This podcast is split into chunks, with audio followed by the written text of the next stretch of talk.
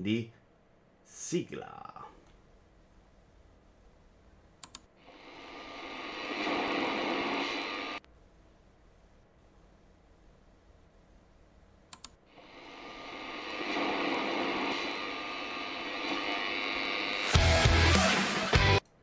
Ciao cari, benvenuti a Radio Vito, lo show incredibile del mondo. Ho già salutato tutti i presenti e direi che partiamo senza colpo ferire con la mail che mi sono scordato l'altra volta.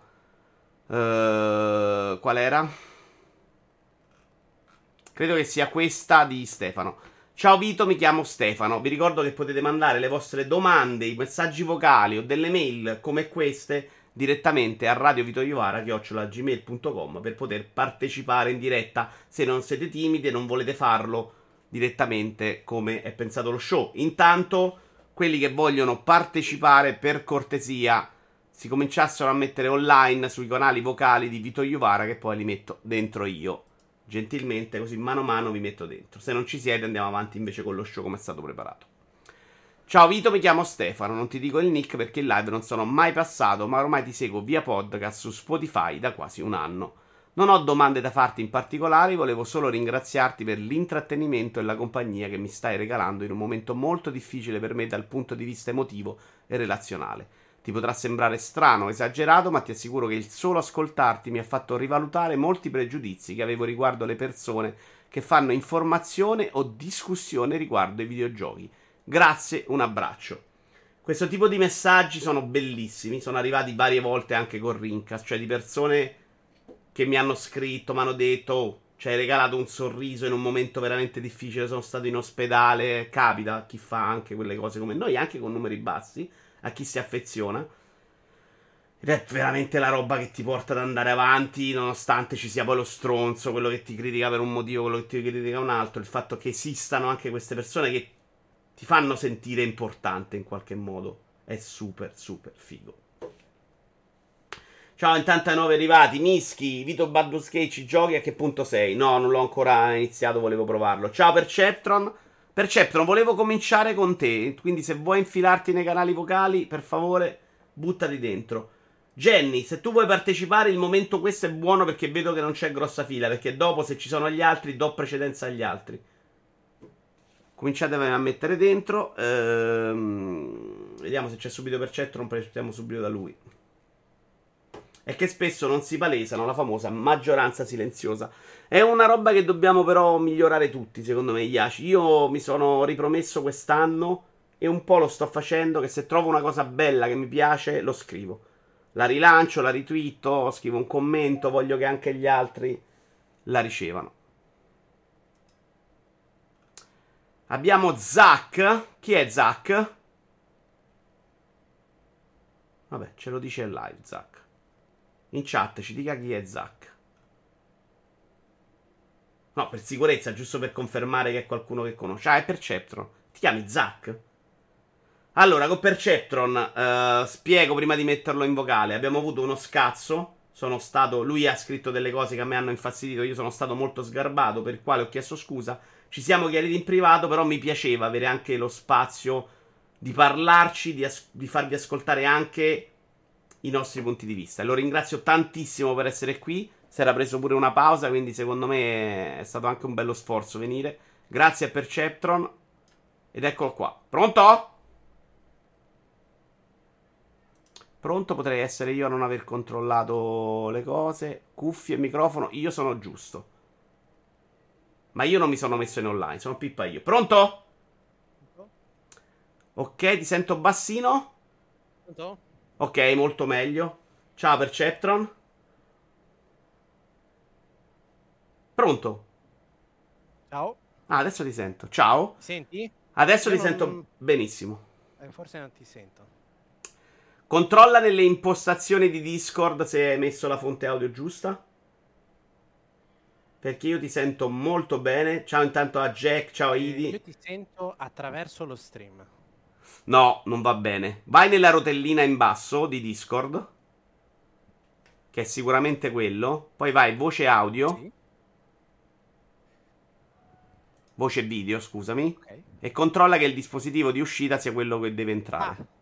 Perché sicuramente non è quello giusto. Sì, perfetto, era esattamente quello. Perfetto, ma capita a tutti, l'ho imparato dopo sei anni di live, quindi non è un problema. Dicevo, grazie a Percepro di essere qui, intanto presentati. E... Piacere, sono Zaccaria, eh, buonasera a tutti, buonasera Vito, buonasera chat e chiamo da Bologna. Chiami da Bologna, eh, ti faccio intanto la domanda di Vito, poi andiamo sull'argomento per cui sei qui oggi. Da come hai conosciuto Vai. Vito Iuvara? E io Vito Iuvara l'ho conosciuto anni fa attraverso i famosi eh, ehm, eh, lezioni per videogiocatori professionisti. Ah, quindi proprio sei uno di quelli storici. sì, esatto, esatto. E e sì, e da lì, e da lì pro- ho seguito praticamente tutte, non mi ricordo quante erano, 15, 16. No, 18 forse alla fine, non me lo ricordo ah, neanche. 18. 18. E, e da lì mi, sono, mi è piaciuto anche tantissimo il vlog sul Giappone, da cui poi ho conosciuto tutti gli altri, tra cui Tommaso. E, e Tommaso, e quindi poi con Rincast, quindi conosciuto anche il il podcast di Rincast e ho, ho avuto tanto piacere a trovarti lì. Quindi eh, sono diventato un fan anche di Rincast e ho seguito, mi ricordo che scaricavo le puntate da iTunes e, e l'ho seguito per tanti anni. Cosa hai pensato la prima volta che hai visto il corso? In quell'epoca là? E vabbè, ero giovane, quindi ero ancora alle superiori, quindi non è che abbia pensato nulla di, di che, mi ha semplicemente eh, fatto dissocio, morire da ridere. Però, eh, anche i ragazzi delle superiori pensano. esatto, ma io per me, per quanto mi riguarda, eh, non penso che fossi così sveglio alle superiori, quindi eh, diciamo che mi ha fatto ridere e basta. Poi però col tempo, ascoltando Recast e magari conoscendo, eh, andando un po' più a fondo, no? quindi passando quella parte del sarcasmo e andando ad ascoltare una vera e propria discussione, eh, sicuramente eh, cioè, mi ha fatto conoscere un po' più il vero Vito Juvara, no? Allora, arriviamo al punto della questione. Togliamoci questo dente. Sì. Tu hai detto delle cose in sequenza in diverse live. Io le ho accumulate tutte insieme e me la sono presa. Sono stato sgarbatissimo con te. E di questo mi dispiace, sinceramente, perché poi avevi dimostrato anche di partecipare nella community, eccetera. Ti voglio spiegare, però, come si arriva da questa parte a non avere quel filtro. Perché quello che secondo me è difficile spiegare, anche nel mio piccolo, cioè chiaramente non sto parlando da moccia. Forse secondo me quando c'hai tanta gente, non li leggi, te ne sbatti. Però a volte si vanno a mischiare insieme un po' l'insulto sotto traccia, un po' quello che non è un insulto, ma tu lo leggi come sarcasmo a, por- a magari il giorno, adesso faccio vedere una cosa su Instagram, il messaggio di uno che ti scrive una cosa così, no? C'hai ragione, i voti ce vogliono, dai Evito, fatte sentire.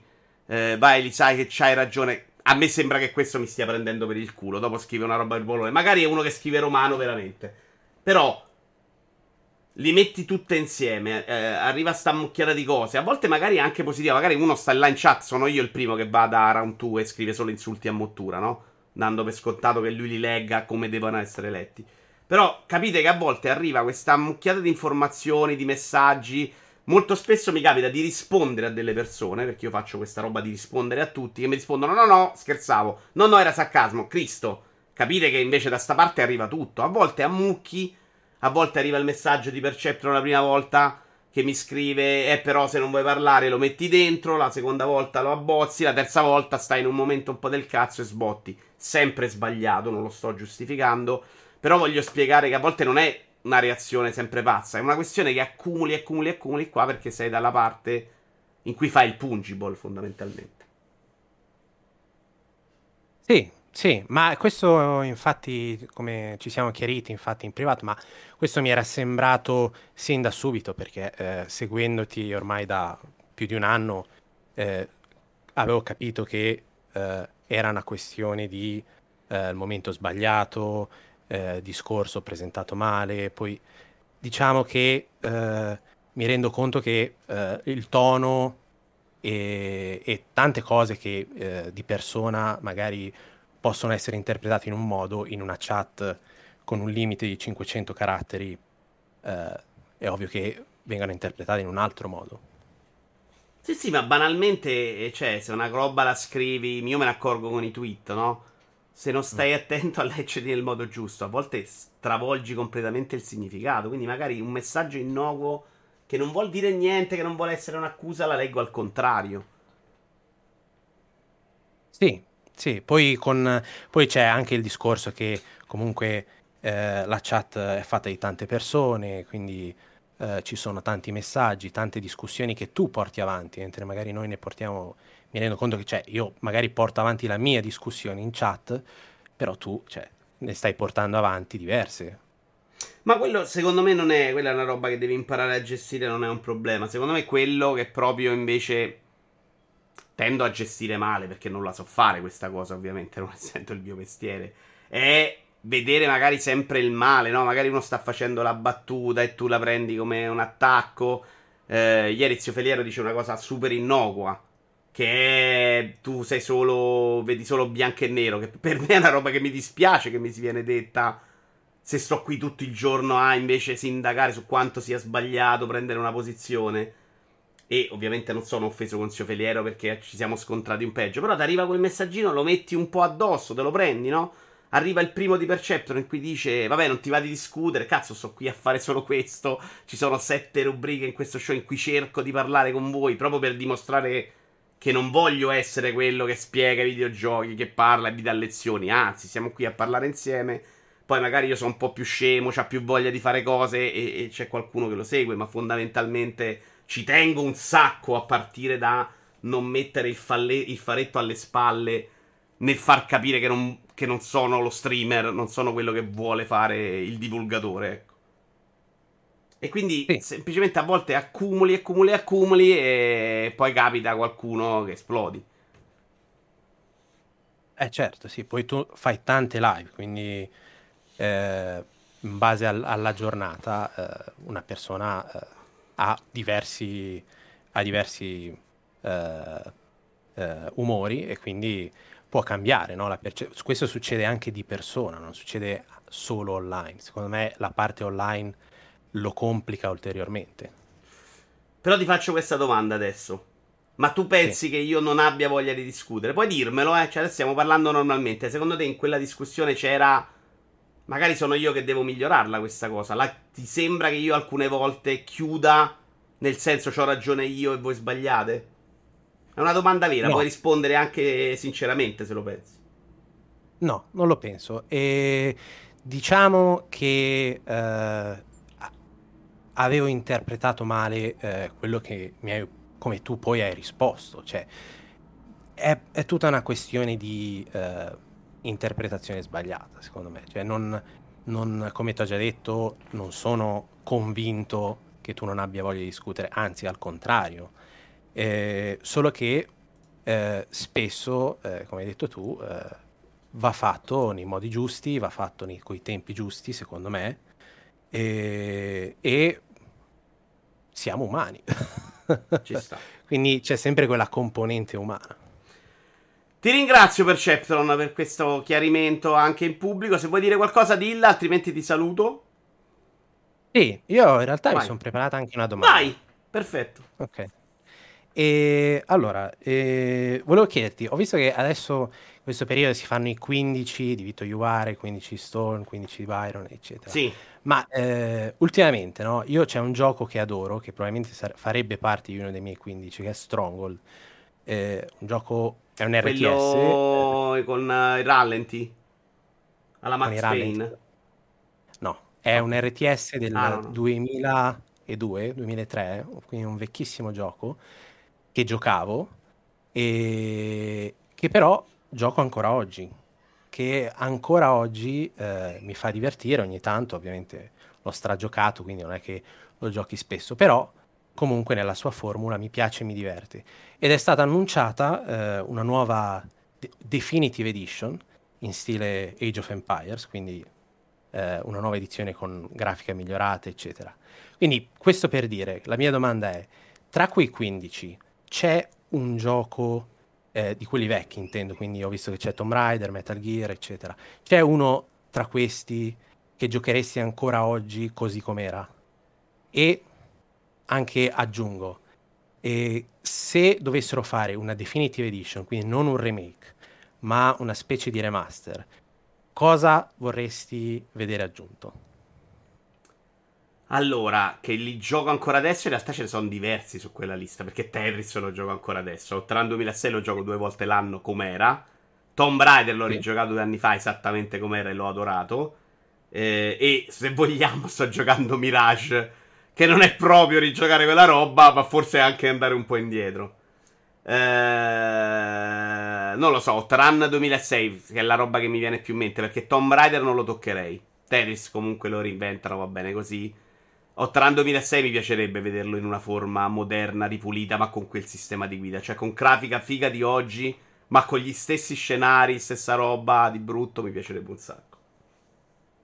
Tomb Raider non lo toccheresti, quindi nemmeno una risoluzione maggiore. Quindi nemmeno uh, guarda, l'ho giocato su PC e, e, non so se c'era qualche fix per sistemarlo. Perché sai che è un gioco vecchio, alla fine non girano perché andava su DOS. Non so, quindi c'era già qualcosa che lo migliorava con le texture. Secondo me era già così della Madonna. Come l'ho giocato, veramente non ci metterei le mani sopra. Infatti, quando hanno annunciato adesso le, le remastered, cioè per me era proprio, ma, minchia, ma è più bella quella che ho giocato io PC di, di 5 anni fa, cioè è assolutamente bellissimo. Quindi quello non lo toccherei proprio. Non credo, o lo rifai completamente bello e facendo altre cose che non farei io sui controlli, oppure secondo me va benissimo come è ancora adesso quella, quella che abbiamo giocato in live, tra l'altro, qua su Twitch. Ok, ok, interessante questo. Mentre interessante. se una roba non l'ho giocata è proprio difficile che riesco ad andare ad apprezzare la grafica del tempo. A parte che non l'hai giocata? Se non l'ho mai giocata, tendenzialmente preferisco andare di remake, cioè vederlo comunque adattato ai giorni oggi. Prendo l'esempio di Wonder Boy o Togi, che non avrei mai giocato nella versione originale, così invece mi piace. Sono d'accordo anch'io, sono d'accordo anch'io. Anch'io probabilmente se non avessi mai giocato Stronghold o ad oggi non riuscirei a giocarlo nella sua forma originale. Semplicemente è troppo, troppo vecchio da vedere. Va benissimo, Perceptron, grazie mille. Grazie. Grazie davvero. Ciao ciao. Ciao ciao. Non vedo nessuno in chat, quindi come vado avanti con uh, le cose nostre, se voi volete dire robe ditele. Io voglio togliermi intanto le mail perché queste non voglio accumularle nelle varie puntate. Se volete scrivere, vi ricordo radiovitoiovara.gmail.com Abbiamo comunque 2000 cose da fare, quindi non è un problema se non arrivano telefonate. Però non nasce Vito Frattagli e morite dentro. Abbiamo contenuti di Vito Iuvara, commenti recensioni, la fogna, che sarebbe gli hashtag di merda. Cose belle della vita, che è una roba che sto riprendendo da una roba che facevo sul blog. Lo show indie, abbiamo 5 titoli. Show Indie stavo pensando di spostarlo dentro Vito Iovara Commenta, per esempio, per dare un po' di respiro alla comunicazione. Poi abbiamo Nerd Buy, abbiamo Giochiamo con l'IA per il finale e abbiamo Giochi Brutti, che è invece una roba che avevo provato a fare. Poi abbiamo la Vito in diretta, Argomenti Buffi, che è una roba nuova, e le mail. Ciao Vito, sono sempre Barack Obama. Ti scrivo questa... Perché sempre Barack Obama? Ti scrivo questa domanda come se stessi facendo un intervento al programma per poterti fornire un minimo di background per contestualizzare la domanda. Mi chiamo Nicola e sono di Piacenza. Ti ho scoperto casualmente diversi anni fa sul podcast Free Playing, quando ancora c'era Simone Cognome. Ho iniziato a seguirti all'epoca e non ho più smesso. Lavoro come te con i miei familiari e per scelta decido di non seguire le live per potermi godere il podcast mentre sono sul trattore nei campi. Abbiamo un ristorante e una grossa azienda agricola. Il mio sogno, che non sono riuscito ancora a realizzare a causa delle responsabilità derivate dal lavoro di famiglia, ormai l'ho confinato ad hobby oltre ai videogiochi, era quello di disegnare fumetti. Ho una pagina Instagram CTRL-Z91. Uh, non ho il link, ma vi metto il nome se volete vederlo. A cui hai messo il follow. Non me lo ricordo, però devo essere onesto. Tu ripeti spesso che hai iniziato a lavorare dopo il liceo nell'azienda di famiglia e la cosa ti pesava abbastanza. La mia domanda molto personale è la seguente: Qual era il lavoro dei sogni di Vincenza Versa se non avesse lavorato il ferro nell'azienda? Scusa la domanda personale, ma negli anni ho iniziato a sentirmi affine dal punto di vista lavorativo. Grazie mille per le ore passate in compagnia, anche se eh, differita, continua così. Bellissima mail. Ciao Jedi, carissimo! Allora, intanto chiariamo, io non ho mai lavorato il ferro, eh. Ho fatto i primi anni non solo ufficio, facevo anche un sacco il manovale, cioè caricavo i camion, andavo in giro col furgone qualche volta, cioè mi è capitato di stare anche in officina. L'idea iniziale mia, a parte fare un anno di militare a Roma in cui facevo i cazzi miei, cosa che non mi è riuscita, era di stare un qualche anno in officina a 19 anni quando puoi farlo e poi spostarmi in ufficio con un po' di background del lavoro, che è quella roba che adesso mi manca un sacco. Il problema era che c'erano miliardi di casini mio padre era spesso assente, che doveva correre dietro alle banche, agli impicci, quindi in officina non c'era. E io ho cominciato a risolvere quelli che per me erano problemi. Che c'erano la gestione delle schede cliente, per esempio, non c'era uno schedario clienti, erano messe una sull'altra. Chiamava un cliente e si andava a cercare là in mezzo. Il magazzino era aperto con tutta la roba buttata dentro, con la gente che entrava e si poteva fregare tutto. Mi sono messo lì a fare quello, una cosa per volta prendendomi sempre più responsabilità, un po' da solo, un po' perché quelli che erano magari in quel momento da mio padre hanno capito che potevano non fare un cazzo perché lo facevo io. Cioè, io all'epoca, facendolo male, cioè avevo 19 anni, sbagliando, facevo il lavoro che oggi fanno in 6, fondamentalmente. Facevo tut- tutto quello che potevo lo facevo io. Come capitava una cosa la volevo fare io perché ero pieno di entusiasmo. Ehm, e quindi mano a mano sono stato sommerso da quel tipo di lavoro. Perché poi la telefonata te la passano. Quindi è cominciato a diventare: sto in officina, ma mi chiamano e ritornavo di là. Ripassa di là, ritornavo di là. L'officina su 4.000 metri quadrati. Alla fine del giorno avevo fatto 8 miliardi di chilometri alla fine del giorno. E quella roba di fare officina il giorno e la sera un po' d'ufficio non ce l'ho fatta proprio. Cioè, a un certo punto è diventato mischione. Ho cominciato ad andare a prendere qualche misura la cosa che fondamentalmente ho fatto peggio nella mia vita, perché sono mezzo cieco, quindi quanto lancio il metro a 3 metri è un problema. Però facevo quello, facevo i preventivi, pagavo gli operai, tutto questo con tre segretarie, cioè se ci penso oggi è veramente fuori di testa. E in più facevo, cominciavo a caricare i camion, parlavo con i clienti, eccetera, eccetera. Quindi questa roba è diventata mh, impossibile, cioè non ho lavorato il ferro e ho fatto ufficio, molto di più. Poi per anni sono andato ancora vestito da lavoro, cioè da operaio, e finché alla fine stavo talmente solo in ufficio che non aveva più senso. Cosa avrei voluto fare? Nient'altro. Cioè, io quando andavo a scuola ho smesso di studiare alla fine del secondo liceo. Perché fino a lì me l'ero cavicchiata senza mai ammazzarmi di, di studio, onestamente. Fino alle medie, eccezionale, proprio roba fuori parametro. Poi sono arrivate le superiori in cui comunque ti confronti con gente già di un altro livello. Ehm ci mettevo due ore per andare e tornare. Insomma, fu, ci fu un po' di stacco in cui la mia non ero più il top. Anzi, però diciamo che per il biennio ho studiato.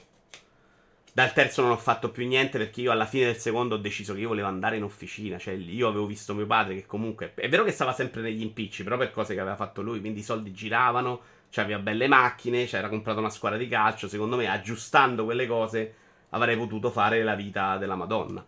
Questa cosa l'ho un po' cannata, però io volevo andare in officina. Eh, non lo rifarei mai. Non tanto per il lavoro, perché poi alla fine ovviamente ci ho sempre avuto il lavoro, ci ho sempre avuto una casa, ma chi cazzo mi... Però le fatiche dei rapporti familiari, i problemi di essere imprenditore oppure figlio di imprenditore, perché era la stessa cosa fondamentalmente, perché gli impicci te li porti a casa comunque. Eh, lavorare insieme con la famiglia completamente l'errore più grosso della mia vita. Non lo rifarai mai, adesso a 43 anni. Tra l'altro non rifarei mai l'idea di essere il figlio. Essere il figlio vuol, vuol voler dire che se fai le cose mali tutti te lo rinfacciano perché prima era andata benissimo. Se le fai bene non se ne accorge nessuno perché è una roba che direva da quell'altro sei il figlio non conta un cazzo. Quindi ti manca completamente quel rientro un po' di soddisfazione personale che, che, serve nella vita, secondo me. Serve un po' qualcuno che ti fa capire una promozione, un aumento, uh, un'assunzione che ti fa dire oh qualcuno mi cerca e sto facendo bene quello che sto facendo. Tra l'altro, questo riscontro non ce l'hai in Italia neanche se vai in banca, per esempio. Cioè, tu stai facendo l'imprenditore, magari vai in banca, ti trattano come un adulto. In banca, se vai a 40 anni, ti trattano come uno di 8. Ti metterebbero su una sedia a non farti parlare. E questa roba un po', un po' mi pesa. Vito Juvara's Warehouse. Beh, sì, quella roba di magazzino lo raccontavo oggi di RZ. È esattamente quella roba là, eh. Io ho fatto il militare a San Pietro, distretto militare. Io volevo fare proprio il Macao, Jenny Flip, cioè la roba dove a Roma si sapeva che non facevi un cazzo. E avevo qualche possibilità. Eh, da lì ti è venuto l'amore per i giochi da lavorare. I giochi da lavorare io l'ho spiegato perché mi piacciono, Giorgetti. Perché hanno regole chiarissime. Che non, hanno, che non ha la vita. Nella vita tu puoi lavorare benissimo, puoi fare le cose bene e viene promosso un altro. Puoi fare tutto bene, puoi lavorare bene, puoi stare attento ai prezzi, puoi cercare di non sbagliare il lavoro carichi bene, non si rovina niente e poi quello non te paga. Il gioco di lavorare ha delle regole chiarissime. Cioè, fai una cosa, vieni ripagato. La fai meglio, vieni ripagato di più. La fai più veloce, vieni ripagato di più. Scusate, ma non era alle 21.30 Radio Vito? Mi sento tradito. No, era alle 21 Sandro Puro. Di solito sono tutte le live alle 20.30. Radio Vito vi do alle 21 per arrivare in tempo. Quindi sei una pippa. Caspita Vito, sembrava di sentire la mia carriera scolastica. Ciao anche a Pesso 90. Che puntata doppia grafica. Eh, però l'idea di Radio Vito era un po' questa, era parlare anche di noi. Concordo, basta lavoro con i familiari. Ma io penso che chiunque ci abbia lavorato ha patito sta cosa. Io lavoro in un ambiente in cui ne incontro tanti di gente che lavora con padre, figlio, cugini, fratelli.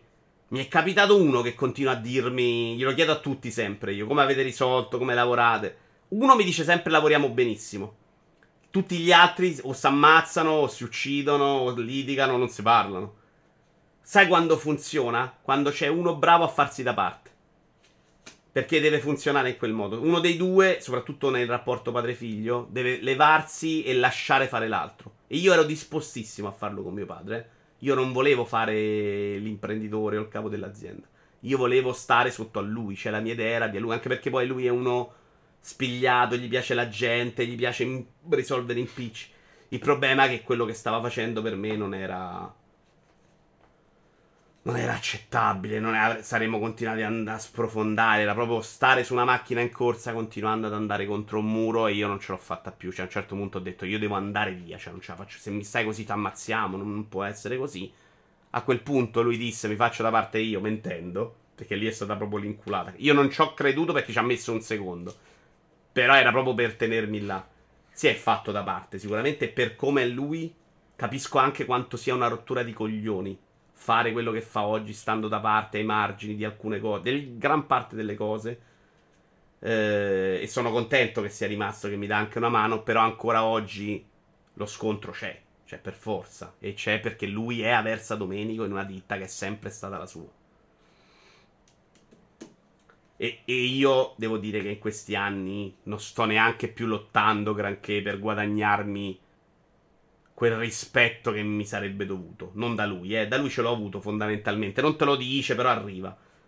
Però dai clienti storici magari sì. Cioè servirebbe altro, io oggi non ho voglia. Cioè, dopo 25 anni, di cui 24 di mal di testa, 23, non ho più voglia di stare lì a combattere. Dopo aver lavorato 15 proprio a uccidermi, eh, eh, essendomi rovinato di salute, essendomi trovato veramente a perdere casa, cioè è stato solamente quello, perché poi in un momento non ha pagato nessuno, era difficile vivere. Eh, non ho proprio quella voglia di, di migliorare, di, io dovrei pensare al futuro oggi, non ho la forza. Ciao Matt Sager. Quanti anni ha? Lui ce n'ha 74, ma è 100 volte più giovane di me, lo è sempre stato. Adesso sta anche lavorando un sacco, cioè monta, perché lui invece ha un'esperienza sul campo forte, anche se per tanti anni non l'ha fatto. Ed è tipo l'operaio perfetto. Non lo pago, ci mette 4, un quarto del tempo, eh, non si stanca mai. Fa, va in cantiere, si alza alle 5, va in cantiere dalle 6 alle 18, torna dopo aver alzato travi per 14 ore. Adesso vado un po' in palestra e io sto là che mi devi convincere con le forze per camminare. Però è proprio un altro, un'altra razza. Io per questo motivo, dice Perux, ho abbandonato l'azienda due anni fa. Io addirittura non ero il figlio, ma il fratello. E anche peggio perché con una differenza di età minore sapevo non sarei mai uscito dall'ombra. Mi sembra che ne abbiamo parlato una volta, vero Perux? Doc è arrivata gente su Discord. Grazie mille, Sippo, per avermi avvisato. Fai come me, vieni a vivere anche tu in un pasino di campagnoli. Abbiamo sì, due per... No, tre persone, cazzo. Perché non siete arrivati all'inizio? Allora, vado in ordine di come le vedo. Vado con Perux. Grazie di esserci, ragazzi. Ciao, Perux. Dovete migliorare... Sei mutato. Questa roba di Discord dobbiamo migliorarla. Mi serve qualcuno che fa un corso Discord. Perux! Perux! Sì, la finta del mi metto da parte l'ha fatta in parte anche mia sorella, dice Perux. Alto, uh, la seconda volta non ci sono cascato. Eh, lo so, però capisci pure che per lui è quasi impossibile. La cosa che mi fa impazzire. Eh, intanto Perux deve risolvere il problema Dario, se no passo a un altro. E metto intanto Rubert.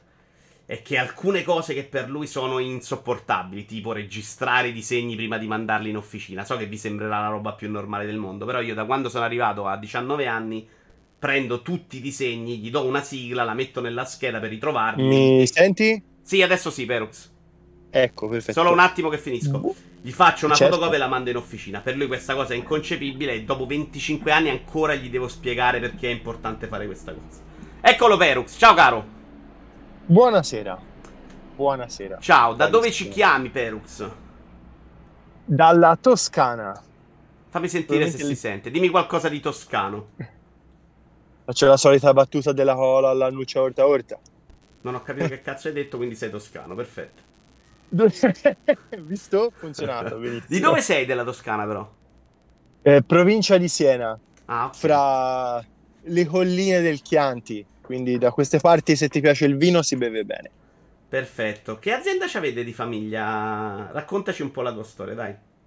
Allora, eh, io l'azienda di famiglia è nata con mio padre che faceva trasporti, poi c'è stata la famosa crisi, quella del 2001, è fallito, è subentrata mia sorella che l'ha trasformata in un'azienda di logistica, quindi fare lavorazioni conto terzi, eh, quindi l- le aziende mandano il materiale, noi lo, assembl- lo assemblavamo, loro lo assemblano tuttora e lo rispediscano alle varie in America. Lavora molto con il cibo, con il vetro. E io ero il responsabile. Fammi capire perché mi servirà però per dopo. È subentrata tua sorella, nel senso ci ha messo il nome lei, ma eravate tutti insieme comunque? Ah, o è lei che ha preso queste nome. No, no, decisioni? Lei ha, ha- ci ha, ci ha subentra- ci subentrata, ha preso il nome dell'azienda, ha costruito la sua SNC, che poi è diventata Però queste SRL. decisioni dei cambiamenti sono proprio suoi Sono proprio o suoi, sono di tutti? Perché, ok, sono suoi. perché ok. mio, padre, mio padre era fallito, eravamo Quindi con il nome era al culo. Esatto, stavamo per perdere la casa, lei abbandona l'università e decide di prendere in mano l'azienda. Quindi e tua sorella di- ha due palle tante, si può dire. Anche se è un Sì, po' sessista eh, questa cosa, ok. No, no, no, eh, anche perché non sto a entrare nel dettaglio, ma mia sorella ne ha combinate di tante, è un soggetto un po' particolare, insomma, ecco. Eh, tra l'altro nel Telegram di Rindcast una volta l'ho, l'ho detto, insomma ci sono delle storie molto divertenti, è, una pers- è un- comunque è un personaggio molto particolare, molto, come dicevi di tuo padre, spigliata, estrosa, però allo stesso tempo è un, tra- è un treno, Ah, va, ok, va, eh. va, e se non è probabilmente come tuo padre è un imprenditore anni 80 con una mentalità che nel mondo di oggi saprai benissimo che non può reggere. Tanto Non- grazie per essere qui in 100 anche stasera. Eh, non può reggere oggi, secondo me. Questa roba funzionava un botto vent'anni fa, anche perché in Bravissimo. Italia era tutto fantastico. Bravo, e era molto più fa- sì, Esatto. era molto facile saltare anche un po' le leggi, le cose, Esatto. e, quello che- e ora non lo puoi più fare. e- Oggi serve organizzazione anche a livelli bassi, se vogliamo. Bravo, io era quello che facevo perché comunque sono arrivato a gestire da solo a 24 anni, 25 anni, 30 persone in un momento in cui mia sorella, non ho problemi a dirlo, era agli arresti domiciliari per alcune cose che erano accadute. Quindi Vabbè. insomma, ecco, Non mi cioè, stupisce, non vuol dire neanche che tua sorella è un criminale. Cioè, per No, fare questo lavoro devi chiuderti a parte il naso su un sacco di situazioni, se no non puoi farlo, banalmente. È chiaro Eh, che, infatti, che chi esatto. non ci vive non lo capisce questa roba. eh. Sono tutti evasori Ma- fiscali, pazzi. In realtà spesso si, si deve sopravvivere. No, Esatto, a volte fai determinate scelte per salvarti la casa. Insomma, mi Sì. sento di poterlo dire perché quando parli delle tue esperienze fami- lavorative, familiari, mi ritrovo molto, nonostante la differenza di età. E ti stimo molto perché io dopo dieci anni, con, mi è nata la figlia da ormai quasi 20 mesi, ho capito che non, cioè, fisicamente per me era impossibile andare avanti. Cioè proprio mentalmente, psicologicamente ero sull'orlo veramente del collasso psicologico. Quindi ecco, e io ero responsabile di tutto quello che succedeva all'interno dell'azienda e lei tutto quello che succedeva fuori. Ma Però come metteva- l'hai presa questa decisione, però? Perché per me molto è stato anche, cioè, alla fine avrei dovuto reinventare. Quando ho deci- ero arrivato al limite, era a 30 anni. Era proprio reinventarsi, perché poi per me è palazzina di famiglia, con l'officina sotto, ho fatto solo quello, non ho studiato, non è che potevo andare a fare 100 cose, eh. Cioè, potevo andare a fare il manovale, che ero dispostissimo a fare. Però era quello, cioè ah, il motivo per cui è molto difficile anche staccarsi da queste situazioni. Che se io oggi decido mi sono rotti i coglioni, io ho mia sorella che lavora adesso in officina, ho mio cugino che è un fratello che è Sailor, ho il figlio di Sailor, ho il mio cognato, capisci che è tutta una roba che diventa poi una gabbia. Assolutamente, perché io c'era, eh, adesso c'è il figlio di mia sorella, prima c'era l'ex compagno, Sì, c'era certo. l'altro figlio, è tutto, c'era mio padre, eh, adesso quando ha bisogno a volte va a dargli una mano spot eh, mia moglie, quindi comunque l'ambito, il rispetto, l'aiuto, a parte da parte mia, rimane familiare perché l'ambito è quello. Però io sono riuscito perché ho avuto la proverbiale botta di culo che ho conosciuto 5-6 anni fa un ragazzo che ha un'azienda che lavora nel lusso che quando ha saputo che io ero disperato e non sapevo più come farle mi ha, ha- mi ha aperto una posizione nella sua azienda e quindi è stato veramente un treno che ho preso in corsa e ho detto Come l'hanno presa in casa?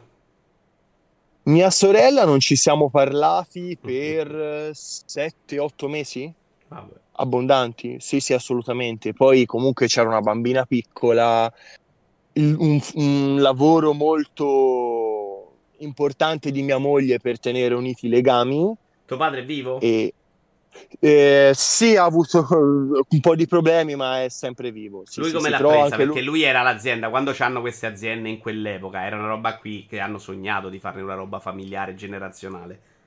E tu sei il figlio Mm. maschio, che probabilmente No, nella sua all- generazione era ancora una roba.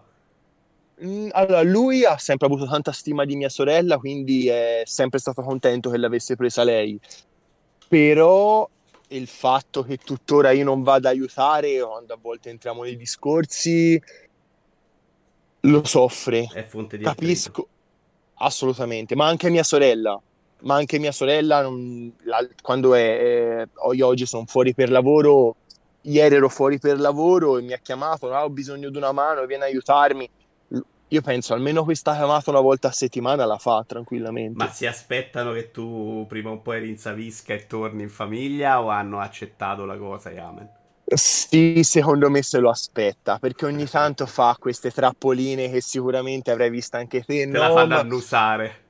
Esatto, sì, sì, sì, sì, sì, ci sono occasioni dove questo accade, però guarda, veramente, detto da persone esterne, io sono rinato negli ultimi due anni, sto un po' più meglio fisicamente, meglio psicologicamente, mi godo la mia vita, gioco di più, faccio più... att- veramente, mh, è una, talmente tanti benefici che per quanto uno potrebbe dire magari vado a guadagnare soldi in più, è l'azienda di famiglia, c'è più benefici, non, non tornerei mai indietro e anzi mi mangio le mani per non aver preso prima questa decisione.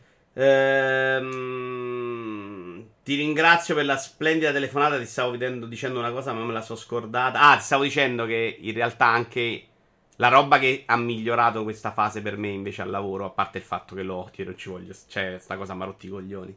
È sicuramente avere meno problemi. I problemi anche nei rapporti hanno un'incidenza terrificante. Cioè, quando si stava là, poi mio padre è uno che ha aiutato parenti, li ha un po' sprecati i soldi. Quindi quella roba che ti metti dentro la rinfacci. Sì, Eh, nel sì, la momento in cui so. il giorno dopo forse non puoi pagare l'assegno e salta tutto il banco, perché poi lo sai come funziona, no? Stai lì in movimento, la cosa sta in piedi in qualche modo, anche impicciando, non pagando tasse, eccetera, eccetera. Ma appena schiodi una roba, oggi esci dal sistema bancario, sei morto, punto, non fai più un cazzo. E quel momento di tensione era terribile, era proprio terribile, terribile.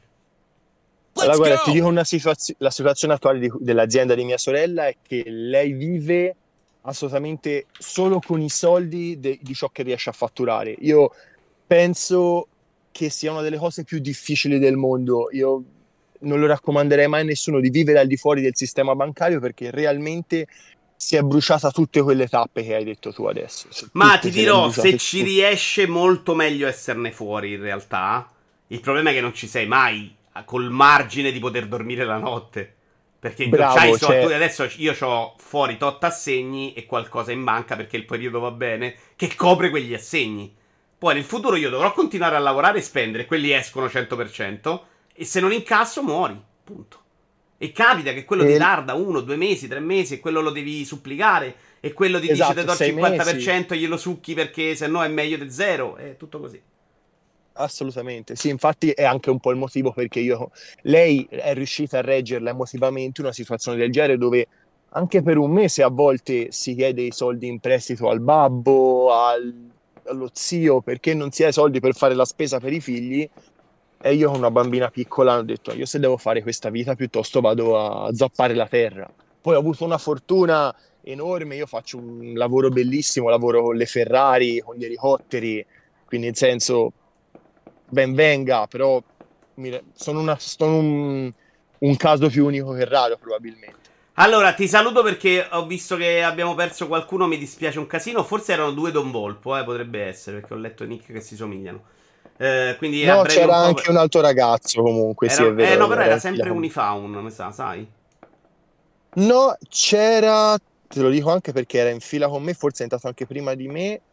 Eh, oddio, che scrive sempre anche nel gruppo. oh, se riarriva. Vabbè, dai, fa niente, andiamo avanti. Se, se qualcosa, facciamo sì, scappare sì, Don sì. Volpo. Grazie, Perux, No, è stato bellissimo, no, è piaciuto anche un sacco in mille, chat. grazie mille. Ciao Grazie. caro. Ringrazio Christian Ciao. intanto che si è abbonato per 13 mesi, vecchio spar- scarpone. La tua azienda di famiglia Vito e devi tutelarla con un grande senso di responsabilità.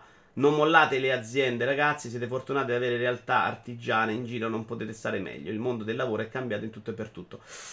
Vecchio scarpone. La mia considerazione è che invece c'è molto meglio il, eh, il lavoro dipendente di sta roba in cui da un momento all'altro puoi zompare. Cioè, credo che devi essere una persona che non sono io per fare suo lavoro. Cioè, pronta a rischiare. Io non lo sono. Sono uno di quelli che fa file word per tutto, è complicatissimo.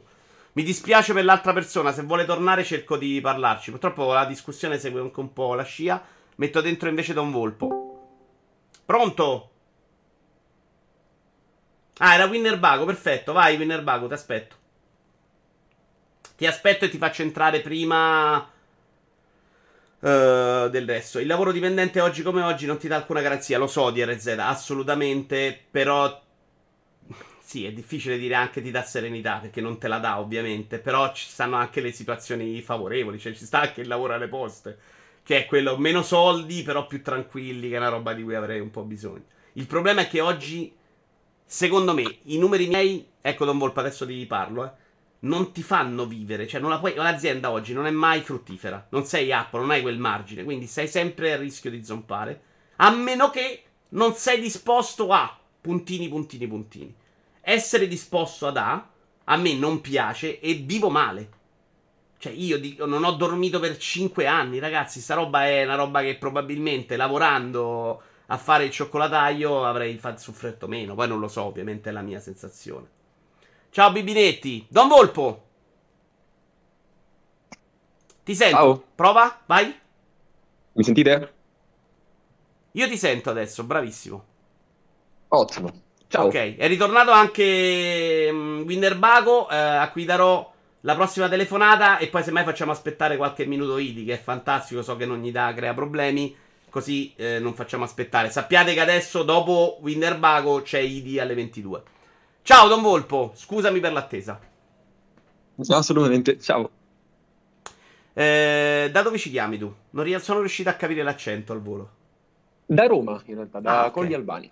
Colli Albania, ok. E non è dai Colli Albani, ma dalla fermata metro. Colli Albani, proprio Ah, ok, sulla metro. Ok. Zona Appia. Quindi traffico. Tanto, Tanto. tantissimo.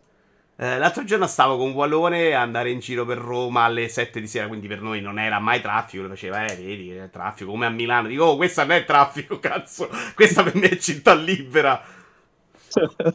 Senti, dove hai conosciuto Vito Iuvara?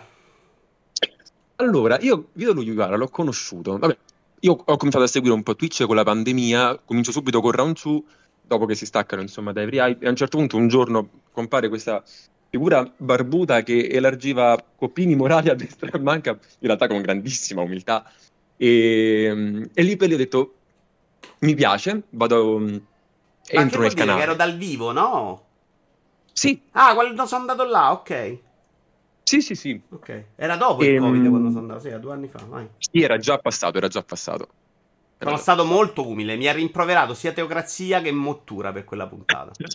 Che sono stato zitto e buono perché non volevo dar fastidio a cavallare. C'era Teo che parlava delle pisciate camminando e sono stato punitissimo. Però poi, diciamo, ho cominciato a seguire il canale. Io testo sempre un pochettino la community prima di, di iscrivermi a un canale. Mi è piaciuto molto in realtà anche tutto, tutto come funziona qui e quindi ho deciso di unirmi alla crew. Ok, quindi ringraziamo Round 2, sempre gentilissimi, Mottura e Fossetti. Che ci volevi dire? Allora, io sull'onda di ieri, di quello che dicevamo ieri sul discorso dei voti, no? Vai. E, ehm, a un certo punto ti avevo chiesto durante tutta la discussione ehm, perché i voti sì per te, per- cosa apportano, no? Allora, tu lì per lì hai dato diverse risposte, questo va detto per onestà, ma mi ha colpito quella che secondo me, almeno a mia impressione, è stata quella più istintiva. O comunque, sicuramente quella che più poi mi è rimasta, che è stata perché a me piace darli.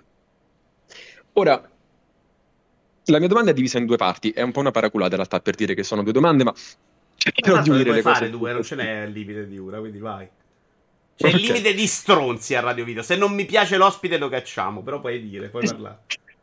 Spero non siano domande stronze, però il punto è, nella prima parte è questa. Quanto, ma soprattutto come credi che un'esperienza come la tua, no? quella del giornalista, content creator, in quest'ambito, possa aver Metto le influenzato... tante virgolette, però, eh. Cioè, non mi sono mai sentito né giornalista perché ho fatto il collaboratore esterno. Che è una roba Ok, che fa sì. anche il bambino dei 15 anni. E ho scoperto che molte delle riviste che compravo io erano fatte da quel tipo di persona. E non content creator, perché non c'è la sbatta di volerlo fare in quel modo. Vai, scusami. Comunque, diciamo, allora, io sono molto per la filosofia mottura in questo, no? Siate sempre recensori di voi stessi, che è una cosa molto bella che lui dice sempre, però, nonostante questo, io non mi sento, diciamo, uh, non è che non mi sento, io non ho la tua esperienza anche nel comunicare, poi dillo come ti pare, però comunque la tua è un'esperienza nel comunicare un approccio al videogioco. Ok. E quanto pensi che, e soprattutto come pensi, che quell'esperienza lì abbia influito la risposta che hai dato ieri? Perché questa cosa? E se posso ti faccio subito la seconda parte, se no mi Però non tu, ho insomma, ben capito la prima. Questa tua esperienza da comunicatore, Ok, ok? di parlare facendo rincast da 15 anni, parlando con le persone, facendo lo scemo, quindi... Esatto, quanto pensi che sia importante in un giorno come ieri quando tu mi dici io voglio i voti perché li voglio dare. Cioè, io questa cosa non la posso percepire perché io sono un fruitore. Io sono un giocatore, fruisco di Twitch, ma non ho mai dovuto dare voti. Però qua ti, ti posso rispondere a questa di- prima di passare alla successiva. Non ha niente a che vedere con il fatto che comunico. A me piace darlo perché piace a me metterlo in un punto della mia vita, cioè in un- dargli un valore nell'ordine delle cose di quanto sia piaciuto a me, che non ha mai avuto niente a che fare con quelli che sono dall'altra parte. Non lo do perché lo devo comunicare agli altri. Mi piace darlo perché voglio che nella mia vita io sono lì a decidere questa roba per me è epocale, è un po' bella, è meno bella ed è il motivo per cui non metto i voti a metà, perché voglio che sia molto chiaro per me quella cosa e quindi mi piace darli nella mia testa anche se non mi si incula nessuno e a me Don Volfo non mi si incula nessuno, adesso sta crescendo un po' Twitch, ma generalmente li ho dati per me stesso. Ok, ok. No, ti confesso che non me l'aspettavo, però interessante. Però a questo punto, se non è un problema, collego subito la seconda Vai. domanda, che in realtà è molto vicino a questo. Sempre sul discorso voti e poi sul discorso recensioni, no? Ieri sera ha parlato molto anche di Serino.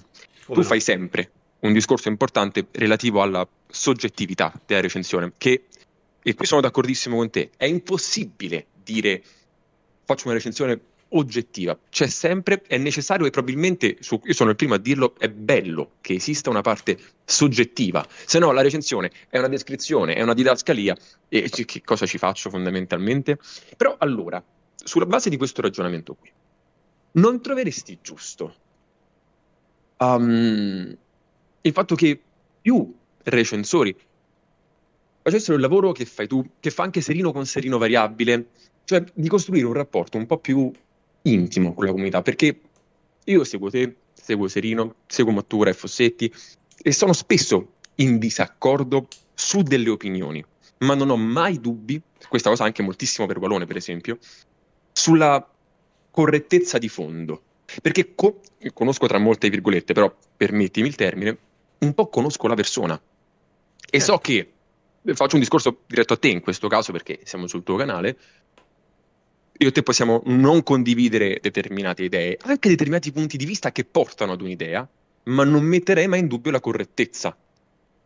Okay. Per me questo è fondamentale, perché io quando leggo su multiplayer la recensione di Serino di um, Forza Motorsport, non mi interessa che quello è multiplayer, mi interessa che quello è Serino e lo so benissimo che lui è legato magari anche ad altri titoli, allora li porta all'interno. Io so come leggere certe cose di Serino e credo che questo mi aiuti anche poi a non essere il classico deficiente, probabilmente c'è anche uno sfondo culturale altro, però che poi va sotto la recensione a scrivere stronzate, passatemi il termine.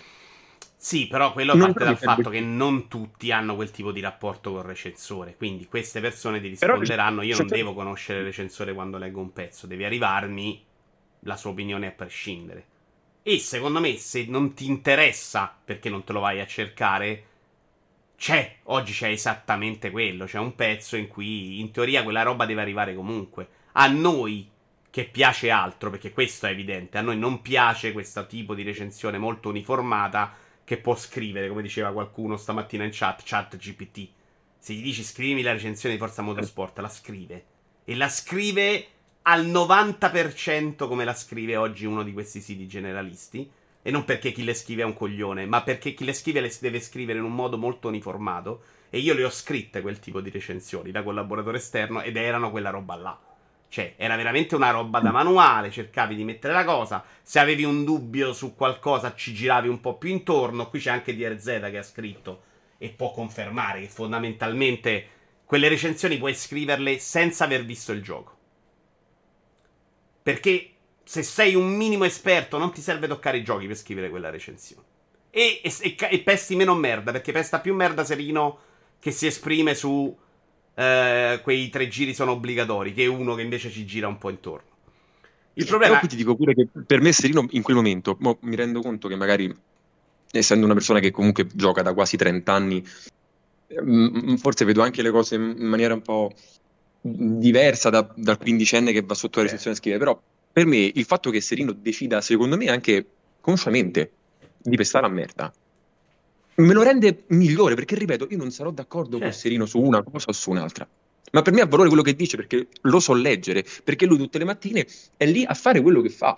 E ti dico, e per me è importante sviluppare un rapporto con il recensore. Sono anche sicuro, e questo lo dico non perché lo conosco, lo dico per come lo vedo come voi, cioè da spettatore che non vorrei che la cena possa far sembrare che io e Serino siamo amici, insomma.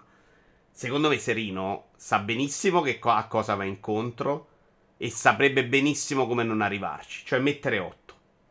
Un mezzo Se punto c'è. cambia il 50% di quel rapporto. Serino ha la voglia, e questo per me è anche motivo di ammirazione, di mettersi lì invece a rompersi il cazzo e a rispondere poi alla gente perché sette e mezzo, e perché è sbagliato, e perché quella virgola, e perché la recensione non l'hai scritta giusta. Quindi per me, da quel punto di vista, ha, eh, ha, proprio rispetto. Perché Serino farebbe un lavoro più facile e indolore a scrivere quella recensione come doveva, come si aspetta che sia scritta. Volevo rispondere a te, però. Secondo me, oggi, però, noi che cerchiamo altro, ce l'abbiamo. Ce l'abbiamo in live. Se senti parlare per, stare in multiplayer per Paolo Greco e Serino, te lo dicono quello che vogliono. Se vado sul round 2, piaccia o non piaccia, e spesso alla massa non piace che gli dicono oh, Final Fantasy 16 ma rotter cazzo, non funzionano alcune cose. Eh, che parli solo dei difetti. Ci sta oggi quella cosa, c'è il live, non c'è in quella recensione scritta che, come dicevo ieri, è ancora una recensione su un piedistallo. E credo che un po' influisca sul rapporto del pubblico, che invece dice, ah, sei sul piedistallo, e allora hai sbagliato una virgola e io ti butto di sotto. Sì, suppongo sia tristemente vero. Oh, Delu, ciao caro. Concordo. Don Volpo, vado a prendere Winner Bago, grazie. Bellissimo spunto, carino, chiaro, fi- ci è piaciuto. Prendo Winner Bago perché poi devo far aspettare Ivi come al solito, mi dispiace un po' perché comunque quanto è stronzo, lo puoi dire che è stronzo se vuoi tu Don Volpo. Io non posso, ma tu sì, comunque si è reso disponibile a fare sta roba, a stare qui un'ora per carità di Dio. Lo Va so che è strano da capire, ma io voglio bene a Idi. Don Volpo. Ciao, caro. Accettiamo.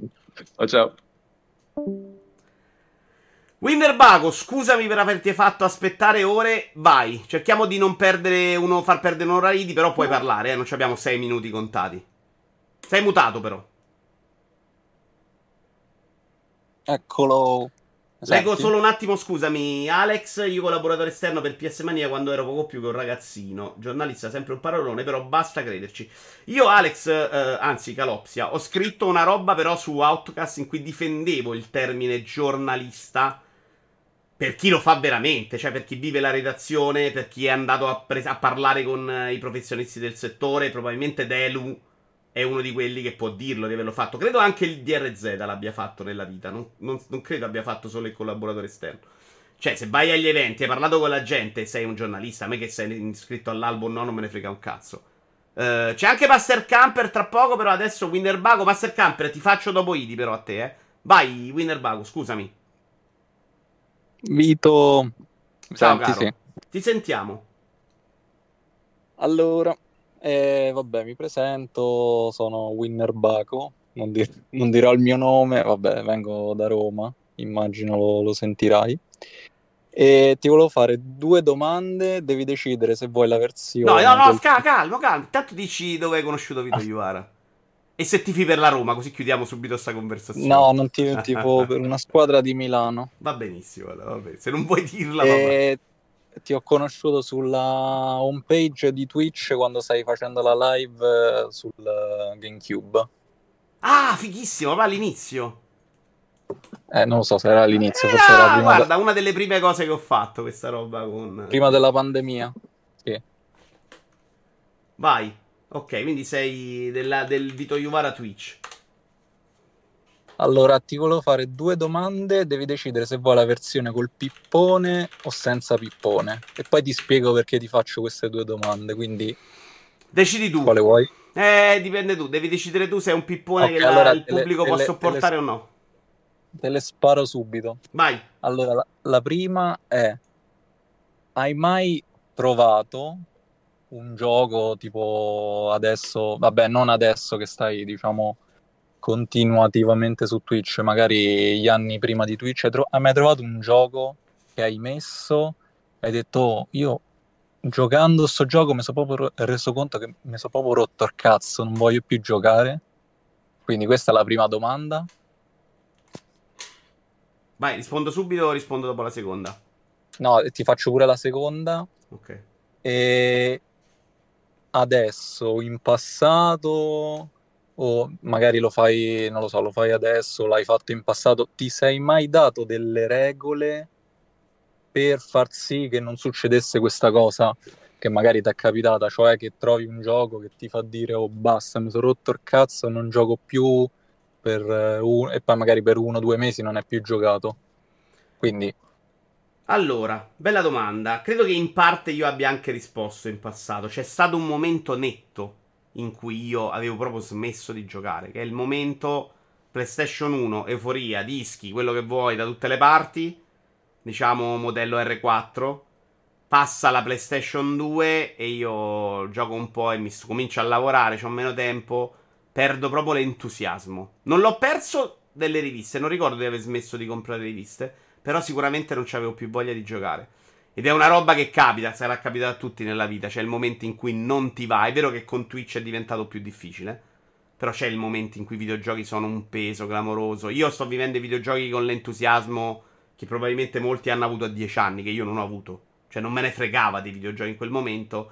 Oggi sono curiosissimo di provare tutto di- da questo punto dell'intrattenimento. Ma sia libri, fumetti, film, telefilm, videogiochi e tutto. Quindi questo è il mio momento di maggiore entusiasmo.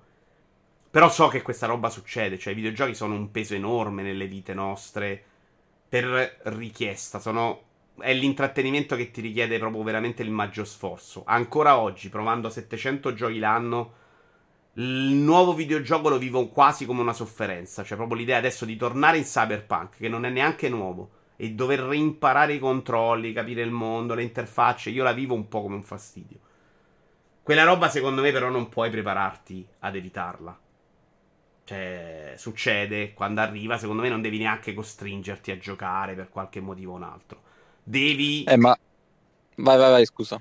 Devi accettare quella roba, prenderti un po' di respiro. Adesso su Twitch non, come, non saprei come fare, onestamente. Però ma di- dicevo, cioè, ti è mai capitato proprio specificamente un gioco che tu hai preso, cioè ti ha fatto proprio scemare del tutto la No, a me il gioco, perché io tendenzialmente sono bravo a, fare, a non fare le cose, li devo finire, quindi mi capita di finire i giochi che non mi piacciono.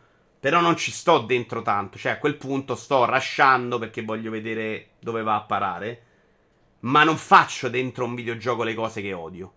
Oppure se mi sto proprio uccidendo, e non era il caso di Final Fantasy XVI perché si autofiniva, me ne esco, eh.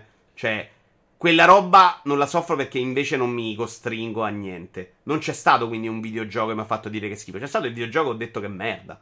Ma non c'è stato il videogioco che mi ha fatto dire basta, adesso non gioco più. Però, per evitare il discorso PlayStation, dischi piratati, in cui provi mille cose e non concludi un cazzo, mi sono dato un sistema. Che in parte è per evitare di rifinire in quella roba. Cioè, non cominciare mille giochi e lasciarli aperti, che creerebbe in me un disagio, un, proprio un'ansia, un fastidio. Mi sono strutturato, cos- facendo anche delle cose fuori di testa a volte. Però io adesso, se non ho finito Mirage o Starfield, non comincerò Mario Wonder. Perché se comincio Mario Wonder e lascio in fi- sospeso Starfield e poi non lo riprendo più perché i controlli e poi Cyberpunk lo comincio ma non ho finito, mi scoccio di giocare probabilmente. Quindi sì, mi sono dato un sistema probabilmente per evitare quello. No, infatti, cioè, hai fatto il parallelismo giusto con uh, il periodo che era PS2, hai detto? Per me era, sì, l'inizio di PS2 fondamentalmente. Perché, cioè, secondo, ti ho fatto queste due domande perché mh, allora, secondo me, volenti o nolenti, entro breve e andremo tutti in direzione dei servizi, quindi o giochi servizio o diciamo giochi dentro un catalogo alla Game Pass e Plus. Perché... È possibile, non lo darei per scontato, ma è una possibilità. E tu lasci ah, no, no, il ma... rischio di dispersione. No, io eh, cioè, ti ho fatto queste due domande perché secondo me è importante e forse ci dovrebbe essere proprio, non lo so, un, non dico delle regole, però proprio da parte anche di, insomma, del, del provider, eh, non lo so, un qualcosa per, ehm, per evitare proprio il, la bulimia, no? Che apri il catalogo, perché, cioè, perché ti faccio queste due domande? Perché eh, vabbè, se vuoi sent- la versione breve del pippone, praticamente io mi è capitato eh, epoca 360 che vabbè era è stata la mia prima console molto diciamo utilizzata, ci ho recuperato un sacco di giochi, vabbè. Una volta presi usato Mass Effect, il primo, sulla 360 quella la, la revisione, quella che uscì due anni dopo forse e non quella nera, quella gri- grigetta, diciamo. Eh, mi ricordo ancora che lo misi, eh, cioè in, parte il gioco nel lab centrale i PG andavano tipo a 2 fps, poi salgo con l'ascensore, caricamento mascherato di un'ora, praticamente prendo il gioco, prendo quel gioco lì, lo, lo riporto, non mi pare al GameStop e io dal 2009 fino al 2015 non ho più giocato. Cioè, eh. quel gioco lì, quel gioco lì praticamente mi aveva fatto scattare e diciamo que- questa cosa, cioè avevo percepito il fatto che i videogiochi mi, mi sembrassero proprio una perdita di tempo, ma non perché era vero, eh. Perché Vabbè, quel gioco lì mi ha questa reazione stranamente ci può stare. E, Io... e allora pr- praticamente poi sono rientrato cioè ponendomi una serie di, di regole che poi chiaramente ho disatteso perché non è che adesso certo. continuo a seguire quelle regole lì, però attraverso poi una serie di regole cioè, ho ricominciato a giocare e secondo me per evitare che quando arriveranno questi servizi diciamo in maniera eh, diciamo diventeranno centrali secondo me diventeranno centrali però per evitare che la gente casual, diciamo, come, come, lo ero io, ma io sono un giocatore casual anche adesso, cioè non è che sono, non è perché gioco molti giochi sono hardcore, eccetera. Per evitare questa cosa del che succede nei, nei, diciamo, nei servizi ad abbonamento e secondo me con i videogiochi potrebbe succedere molto di più, cioè il fatto che uno si abbona un mese e non è che dice il mese dopo non mi abbono più, no, smette proprio di giocare perché questa cosa spesso succede con i servizi ad abbonamento, cioè non solo che dici mi, per esempio Netflix faccio un mese d'abbonamento e poi il mese dopo non lo so lo no, certo no. che hanno un prezzo di rientro mentale diverso esatto che prima che poi ci rientri dentro Netflix cioè stai otto volte a fare i ragionamenti, no, vai, mo me lo rifaccio, ma poi che ci vedo. Eh, se dovessimo andare, come presumo sarà, cioè, diciamo, se dovessimo andare in direzione dei servizi anche per i videogiochi, secondo me è necessario proprio diciamo, una presa di coscienza proprio, proprio personale da parte cioè, di ognuno di noi e, e ognuno di noi capisca che cosa ci piace del videogioco. Vai, ti rispondo su questo fa- e poi passiamo a Idi. Scusami perché se no lo facciamo aspettare troppo. Eh, è, è, questa parte, secondo me, più, più importante, però, la, quella finale. Cioè, ognuno di noi deve capire dove vuole andare. Chiudere eh, l'antibulimia, secondo me, è una non soluzione. Perché tu e io siamo giocatori che dispe- nella dispersione perdono anche il fascino del videogioco ma mi sono convinto che la persona che apre il Game Pass si fa i primi 10 minuti di 10 videogiochi non è meglio di me che finisce Final Fantasy XVI odiandolo. Non è quello il modo giusto per me oggi. Cioè, il modo giusto è quello che le persone riescono a trovare e a trovarci il divertimento. Se esiste oggi il giocatore che può provare 100 videogiochi e l'inizio solo per vederli e prova piacere, secondo me è giusto che lui abbia la possibilità di farlo. E ti dirò, deve cambiare il modello pass in quel senso, oltre che i videogiochi. Cioè, il modello pass deve portare a inizi che non siano super logoroici di spiegazioni, ma che abbiano anche un bel impatto iniziale alla Final Fantasy VII, quindi non un gioco moderno. E poi magari darti la parte in cui ti butta nel world building. E poi devono anche essere meno di, di riempimento del zozzeria di contorno. Perché esiste quella possibilità. Se i giocatori hanno più possibilità di provare giochi, non ha senso che tu continui a inseguire la strada del rapimento del videogiocatore sul tuo gioco. No, no, infatti, infatti. Cioè, questo... Ultimo gioco che hai giocato. Sono d'accordo. Eh, sto giocando... No, sto finendo Mirage. Ah, e, sto... Vabbè, e adesso riprendo Redfall. Mirage proprio da... Goti. Da romantico, Teteman Goti. Ci sta. Eri innamorato della serie, però. Sì, sì, ma ti ho detto che io Assassin's Creed 1, 2 li rigioco una volta l'anno, quindi.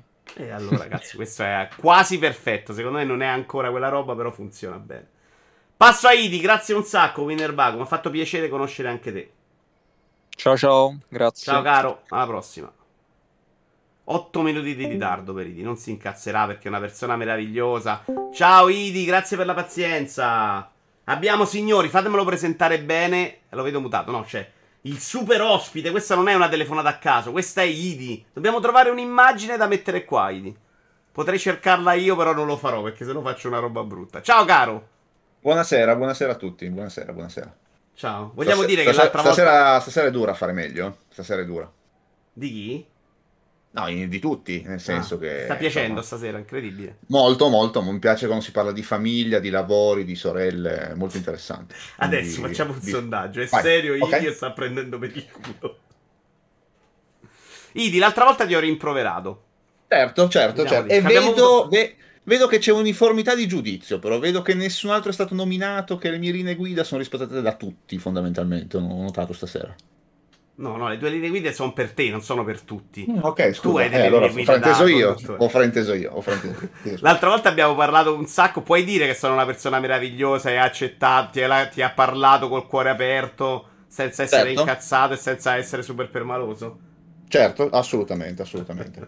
L'hai presa Vai. come un signore. Non mi hai tenuto 40 minuti su, su Discord lamentandoti della mia condotta. E, e, stasera, infatti, ho imparato la lezione. Ci saranno altri 40 minuti stasera o no? No, no, no, no assolutamente, assolutamente. Eh, allora, io eh, avevo l'argomento Prati- praticamente Winner Baco mi ha inculato la, la, la, situazione, nel senso che io sto vivendo un incredibile momento di stanca. Ok.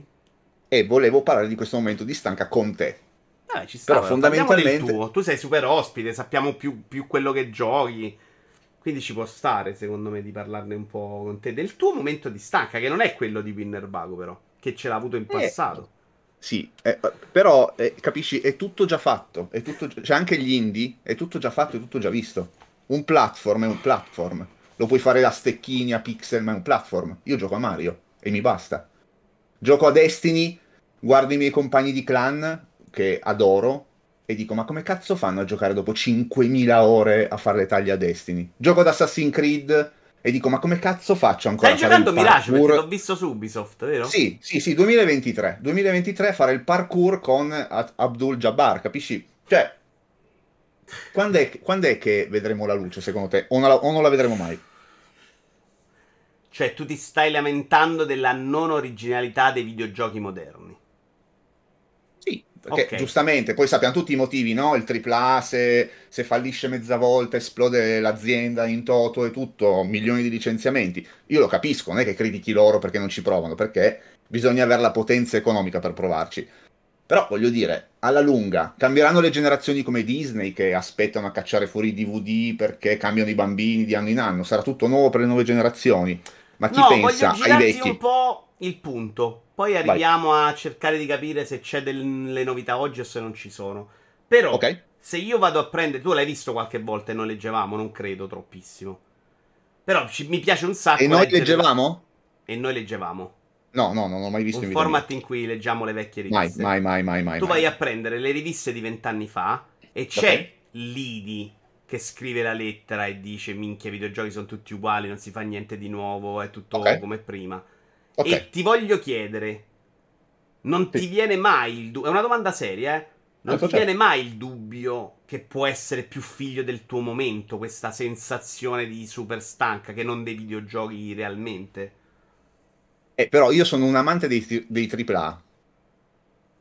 Ok. Se non esce Red Dead Redemption 3, per dire, no? Che un, non, non, diciamo che rivoluziona il genere, però lo migliora sempre, no? A ogni step Rockstar qualcosa fa. Non Io gioco... di innovazione, però un... ti soddisfa quel tipo di miglioramento eh, bravo, bravo, tecnico. Okay. Eh, bravo, bravo, anche solo tecnicamente, perché io comunque a me piace l'occhio vuole la sua parte, no? Almeno per me. E quindi io sono anche contento Ciao, dei progressi Spawn. grafici. Ciao, mio fratello Spawn. Ehm, però eh, voglio dire, io adesso ho prenotato Spider-Man come un coglione a 70 non bombe, 80 forse. Col... per... e, e, poi io ho già visto i gameplay ed è la stessa. Premi RT e col... con la ragnatela, spari i colpi di ragnatela, ammazzi quello, ficchi un pugno, schivi. Sarà identico con dei menu diversi e con sì, un acqua orribile, tra l'altro. In più, mi aspetto esattamente eh. lo stesso gioco, me l'aspetto anche peggio di Miles Morales. E Infatti quindi mi chiedo... L'ho già rivenduto per farti capire. Certo, e quindi mi chiedo a questo punto, a questo punto io sono in una modalità autopilota e videogioco esclusivamente per abitudine, ma potrei impiegare il mio tempo molto meglio, disegnando, Però io leggendo... ti invito proprio a farlo, Idi, cioè piuttosto che infognarti sbagliando anche il gioco, perché Spider-Man e Mirage non mi vengono in mente esempi peggiori di questo mercato per, certo. per uscire fuori da questa situazione. Forse certo. Starfield è già un po' meglio, però anche Starfield alla fine quello fa. Starfield è Bethesda, quindi è, è un gioco Bethesda. tutto il AAA per i motivi. Eh sì, però Starfield ha delle cose che secondo me possono un po' eh, spostare. Sì, cambiare le, ca- cambiare le, carte, via. Cambiare mm, le carte. Sì, quantomeno l'ambientazione, alcuni ritmi un po' sfasati che credo che a te non piacciono, però per dire. Certo, però certo, Starfield certo. c'eri finito sotto o era ironico? No, no, no, no, Starfield mi sono ucciso, mi sono completamente ucciso di Starfield, ma proprio per questa eh, ormai pilota automatico secondo me che ho. E cioè, è il motivo per cui ho fatto 1500 ore a Destiny. Non po- io non posso pensare che una persona con un QI a due cifre si possa divertire migliaia di ore a fare taglie. Cioè, quindi c'è qualcosa, secondo me, di sbagliato alla radice. Eh, sì, però Destiny va a coprire proprio quell'esigenza, quella di riempire gli spazi. Che io critico molto, lo sai che su Destiny sono stato certo, sempre certo. molto critico, anche se sai che mi piace poi Destiny. Certo, certo, certo, certo. Però è, è quel gioco pensato in quel modo ed è una roba che tu hai seguito tanto. Secondo me quel modo di giocare prima o poi porta anche un po' alla nausea, diciamo. Mangi 100 ore al giorno una cosa che ti piace, sempre la stessa, rischi di avere un po' questo effetto nausea. Secondo me non ne esci con Spider-Man. Ti direi che puoi trovare qualche idea in più. Perché nel mercato dei play le idee non le trovi oggi. Non può essere, sono veramente troppo al limite del collasso. Nel mercato indie sicuramente qualche ideuzza in più la trovi, ma ti conosco come giocatore. Quelle che per me sono belle idee, per te non lo sono. Per te sono versioni ridotte di quello che vorresti in un AAA anche certo, nella migliore certo. delle molto, ipotesi. Molto giusto. Molto Quindi giusto. ti direi invece che puoi uscirne con una pausa. Cioè, non pausa che, pausa che, sto già facendo da mesi, perché io ti giuro, adesso a parte Starfield che è stato un, un'eccezione, io faccio una missione a qualsiasi gioco, che sia Cyberpunk, che sia Sky, anche Skyrim ancora qualcosina, faccio una missione e spengo. Cioè io, io videogioco proprio col cervello acceso, non pensando ad altro, io videogioco credo un quarto d'ora ogni tre giorni ma da mesi ormai. Però eh, è proprio no, ormai, sta, un, ormai è un'abitudine. Non ti era mai successo prima? No, così no, così no. Però ormai Perché? è proprio un'abitudine videogiocare. Io compro, video, io compro il motivo di comprare Spider-Man non esiste. Eh, sperare che ti rientusiasmi per avere le avanzazioni eh, del gioco. Però vuol dire che uno, secondo me, ha sbagliato i focus della vita. Nel senso che se poi io non, non voglio fare un discorso che quando hai 40 anni smetti di leggere il manga o smetti di giocare al videogiochino. Però secondo me è anche fisiologico che comunque le passioni si evolvano o cambino, non sempre in meglio. Nettamente, per questo dico, non è un problema secondo me, cioè ci sta se arriverà qualcosa che ti farà venire la voglia, tornerai, lo proverai magari riscocca l'entusiasmo. Io te l'ho detto, ce l'ho avuto questo momento, ce l'ho avuto in un altro momento, ma c'è stato. Ed era il tuo, ah. eh. Era, mi metto PES, faccio la Master League, perché sì, ma non, non, mi diverto più, non trovo niente che mi entusiasma. Lì a me mi ha salvato Nintendo, magari in quel momento storico. Chiaro, eh, chiaro. Voglio farti una domanda, però, perché in questo Vai. momento a me se togli i videogiochi nella vita, a parte ok, le live, le mille cose, il lavoro, eccetera, però comunque mi hai tolto una cosa importante. Hai certo. le alternative, perché io ti conosco un po' e so certo. che per esempio neanche Netflix in questo momento ti dà il giusto riempimento come pensi di andare a coprire un buco del genere? Perché secondo me devi accettare il buco, non devi stare a inseguire per forza. Anzi, più ti sbatti per provare a farlo funzionare sta roba, secondo me meno ci riesci. Ma guarda, allora, mh, mm, fondamentalmente sono tornato a leggere, perché non leggevo da anni, ma anni, anni, anni. Figo. E sono tornato a disegnare, a fare le mie stronzatine, insomma, così però è tutta roba... E non ti soddisfa o ti dici no, vorrei videogiochi perché comunque mi riempivano la vita in un modo diverso? No, no, no, il videogioco non me, cioè, non me ne frega proprio niente. Cioè, me ne accorgo che è proprio un reflusso di, di, di robe che ho fatto per 50 anni, capi? Cioè, è proprio come tu ti alzi e vai in bagno e dici, cazzo, ho comprato Mirage, devo, fa, devo, andare avanti con la missioncina. Non, non, c'è neanche più il piacere di dire, oh mio Dio, faccio questa missione, chissà come va avanti la storia. È proprio una roba che fai meccanicamente. Io proprio non sento niente. E secondo me, infatti, è abbastanza l'ultimo chiodo sulla bara, diciamo, perché io leggo le, le news eh, su, su, vari siti e cazzi e mazzi, ma mi, mi, interessa, per esempio, più Activision Blizzard, ma come notizia, che poi giocarmi Call of Duty sul pass. Mi frega un cazzo. Quello ti va ancora di parlarne, quindi? Sì, sì, cioè, la chiacchiera ti, ti, diverte ancora? Sì, sì, sì, sì, sì, quello sì. E allora, Però se, devo... se, ci stai un po' dietro, vedrai a un certo punto un gioco che dirai, oh, magari questa è una partita me lo faccio. Secondo me devi un po' uscire però anche del circolo dei videogiochi che hai frequentato tu, eh, che erano certo. tanto di tossici, questa roba tossici, di eroina, eh. non, non, tanto di tossicità, però era roba... Ok, devo farlo, altrimenti anche Rainbow Six, che è un gioco invece a differenza di Destiny per tante cose. Certo è, è, una roba che però se non giochi, non migliori, non migliori, prendi più schiaffi, prendi più schiaffi, ti diverti meno. Quindi devi comunque anche là starci sul pezzo. Tu hai fatto quello, hai fatto Diablo e poi hai fatto il gioco. Anche Starfield, secondo me, con quelle modalità, cioè 60 ore in 5 giorni, mi avevi detto. Sì, sì, sì, certo. Probabilmente è anche un modo di giocare alla Destiny, cioè devo, ave- devo, dare tutto il mio tempo ai videogiochi. Dagli meno certo. tempo, cioè prenditi due ore al giorno, poi fai un'altra cosa, fatelo Fatti venire voglia di giocare a Starfield. Bene, beh, guarda, ti ringrazio, ti ringrazio. Eh, ti ringrazio. Eh, senti, io volevo essere breve, volevo lasciare il mio spazio alle prossime telefonate. Però no, oggi sei stato bravissimo, cazzo, sarei qui con te un'ora oggi, sei meraviglioso.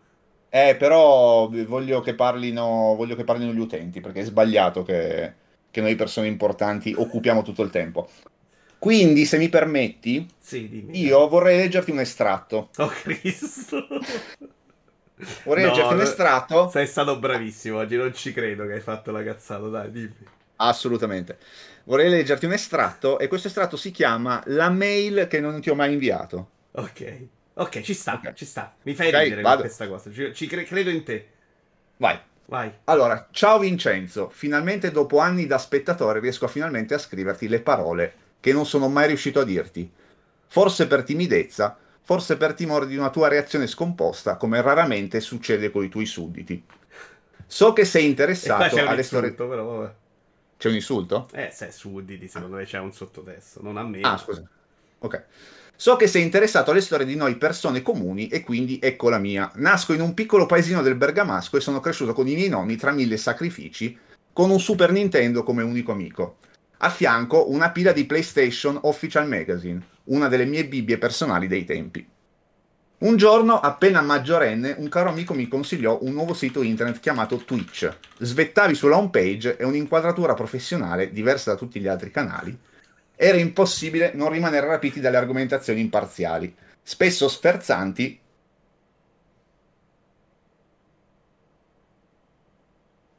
Che è successo? Non l'ho cacciato io, è, è, caduto da solo, ve lo giuro.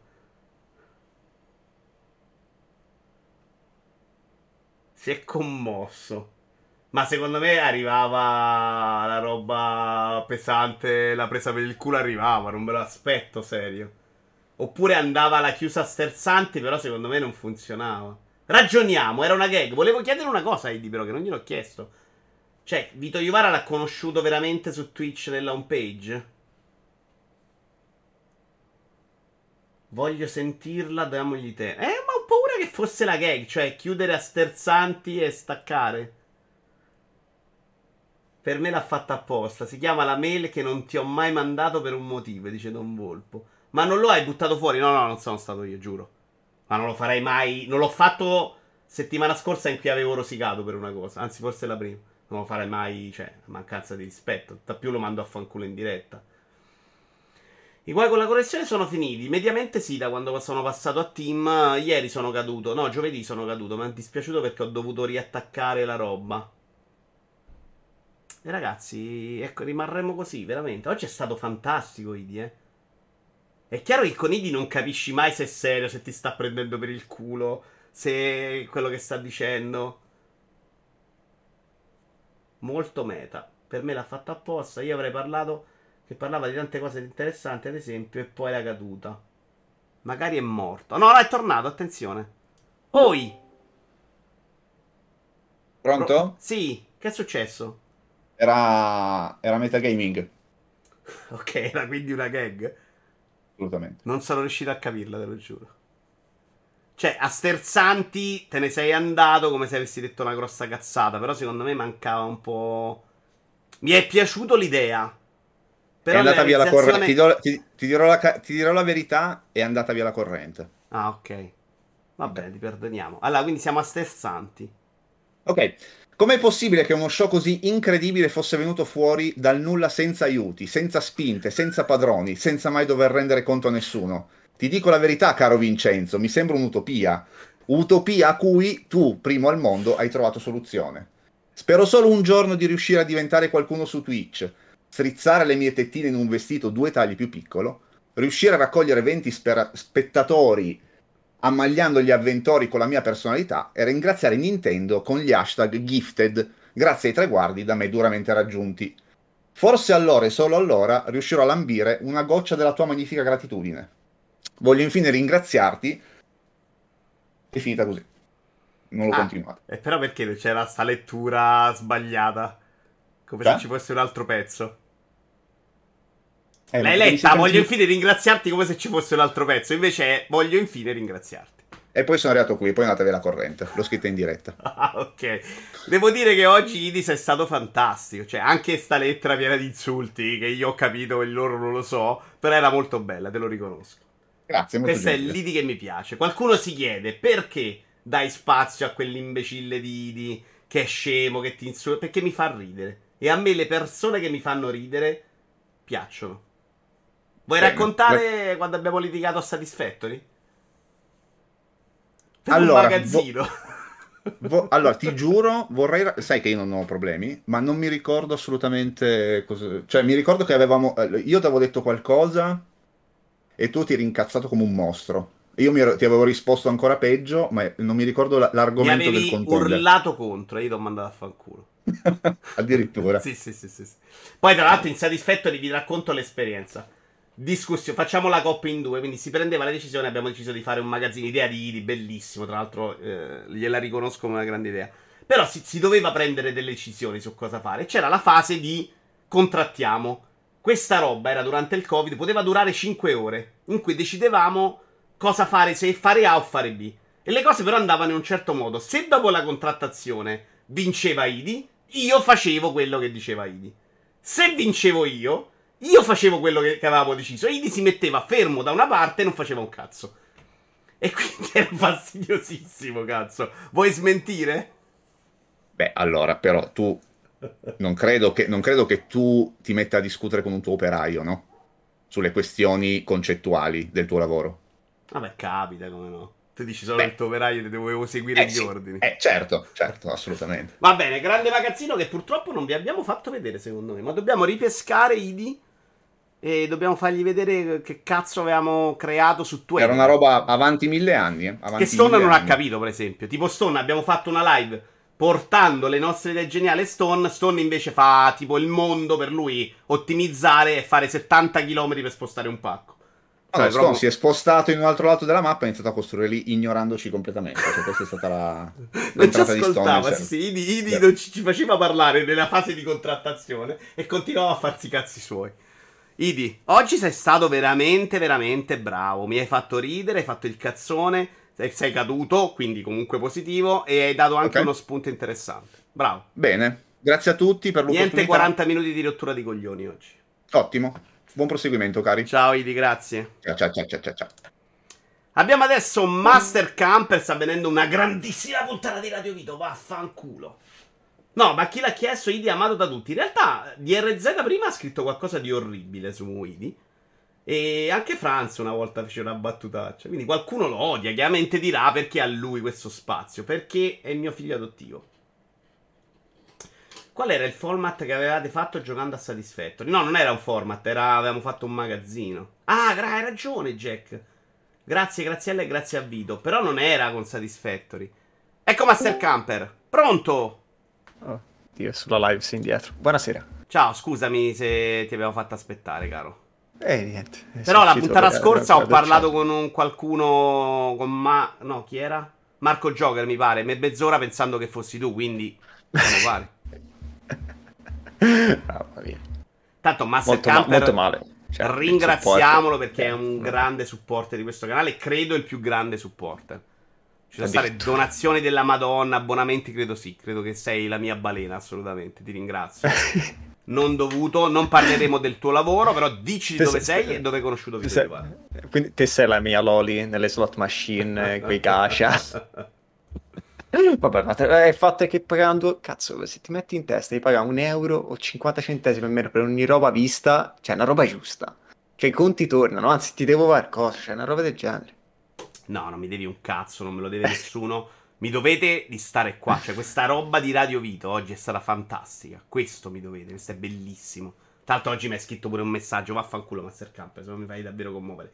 No, voglio sapere da dove vieni e poi mi devi dare un link della tua roba, perché ti prendiamo per il culo a vedere quella roba che avevi fatto. Mi è venuta adesso questa idea, al volo. Uh, aspetta, ma, aspetta, ma intendi YouTube. letteralmente la GIF? Ah, pensavo dicevo la GIF del gioco prototipi. Il gioco prototipo che avevo fatto mm, l'anno carino, scorso su Unity. più? No, ho fatto sul Real Engine e poi ora mi sto spostando un po' dove, dove chiedono. dove, dove, dove l'incasso in privato su. Ah, anche qua in chat, sì, lo prendo io. Ma io parlo quello dei, dei che avevo visto che facevi i giochi giocandoli, eh. Sì, sì, eh, continua lì, è lì, lì. Ah, bravo. No, che cazzo c'è? lì, lì che continua. No, mi ricordavo che mi avevi detto oh, ora metti una GIF del tuo gioco che avevi creato in Discord in pubblico e fatti prendere per il culo perché io parlai tipo di un Ah, gioco no, indie no, che c'aveva le robe stock, c'aveva le robe stock e io dissi guarda eccolo lì quello che avevo fatto. Allora, questo è Master Camp, ca- Master Camper, a cui diamo anche un volto oggi, in via del tutto eccezionale, perché è un creator. No, ma io volevo venire con la camera e con tipo la roba di... Aspetta, aspetta, Amazon. che ti sentono. C'ha veramente un prezzo ridicolo. Cioè, se lo volete, mi chiamate, ve lo, ve lo pago io, ve lo compro io. È un Sta- titolo fenomenale, fatto con un euro che sia uno, con un'atmosfera assurda, una componente horror che mi, dà una- mi ha dato un'ansia che non ricordavo da tempi di Silent Hill di- o di Signalis, che non è fatta di jumpscare, ma è fatta tutta di ambientazioni opprimenti, di roba Che- che, che non troppo. succede e ti aspetti che accada. E è tutto un salire praticamente, perché ci sono queste quattro mini storie scritte in una maniera... io. Mua, un bacio gli darei a chi l'ha scritte. E con quel finale lì che è di un ambizioso che io non avrei mai detto, perché se la potevano giocare tranquillamente sul sicuro facendo un episodio come Allora, vi linko il canale, cioè già rotti i coglioni, che questo è Radio Vito, non è Infatti, Radio Master Camp. Cioè, ma infatti ho detto, ma che, che roba. Vabbè, era per farti vedere, però ci sta. No, però era carina questa cosa, me l'ha fatta vedere e secondo me poi hai trovato la formula. Questo non ricordo di averlo visto, l'ho visto? Eh, questo è abbastanza nuovo, tipo la Ah. settimana scorsa o due settimane fa. Sì, poi ho trovato un po' la quadra, anche la qualità meglio, ecco. Sì, no, c'era stato un momento in cui secondo me volevi fare un po' troppo il critico, eri astioso e non funzionava secondo me. Invece questo che parla Infatti di giochi. distanziato. Racco... Minchia, 2710 iscritti? Oh, ma lo sai che tipo 120 sono arrivati negli ultimi 4 giorni? Ma sono un botto, Cioè, cazzo, però. Con 14 video. Tanto fai più delle mie visualizzazioni, ma vaffanculo, scusa. Sei chiaramente lui l'influencer della Madonna. Vabbè, non so cosa fai, però bravo. Sentimi. Allora, grazie di tutto, grazie del supporto, grazie dei bei messaggi. Non parleremo di dove lavori, ma lavori nel mondo dei videogiochi. Eh, e che ci vuoi dire? No, dove hai conosciuto Vito Iuvara? Non l'hai detto.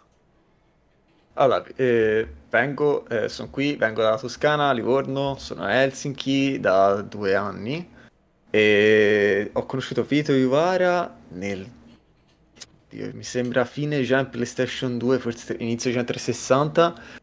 Praticamente era eh, un sito di una rivista che era tipo primo, la prima rivista online di videogiochi. Andava anche in TV questa roba qua, questa pubblicità di questo sito qua. E in fondo a questo sito qui, che c'erano le recensioni, l'anteprima e tutto, che si sfogliava letteralmente come una rivista, ma proprio mille anni fa non lo faceva nessuno, penso. C'era una sezione del tipo eh, parole al dottore, parole al, eh, a Vito Vivare, cioè, non, non mi ricordo, cioè, tipo in fondo c'era sempre un tuo video. Eh, so, magari non ti hanno detto un cazzo, cioè, magari non ti hanno detto assolutamente niente e l'hanno fatto senza farti sapere niente, ma anche perché i video non erano presi da YouTube, ma erano scaricati e uppati nel loro player. Minchia, non me la ricordo. Allora, Eh, dei me- video in cui parlavo che non era la roba di YouTube, può essere la roba di edizioni master. No, no, Dove? no, no, ma era la roba di YouTube scaricata. Erano i corsi, quella roba là? Erano i corsi, sì, sì, assolutamente. Allora, eh, non ho fatto niente del genere nella mia vita che io ricordi, ma sapete che posso averlo dimenticato. Ho fatto dei contenuti video per edizioni master a un certo punto, che è quella roba che racconto sempre che a un certo punto mi volevano pagare come la recensione, quattro pagine in cui scrivevo, leggevo cinque frasi e dissi guarda, ce la faccio proprio a rubarvi i soldi, datemi di meno.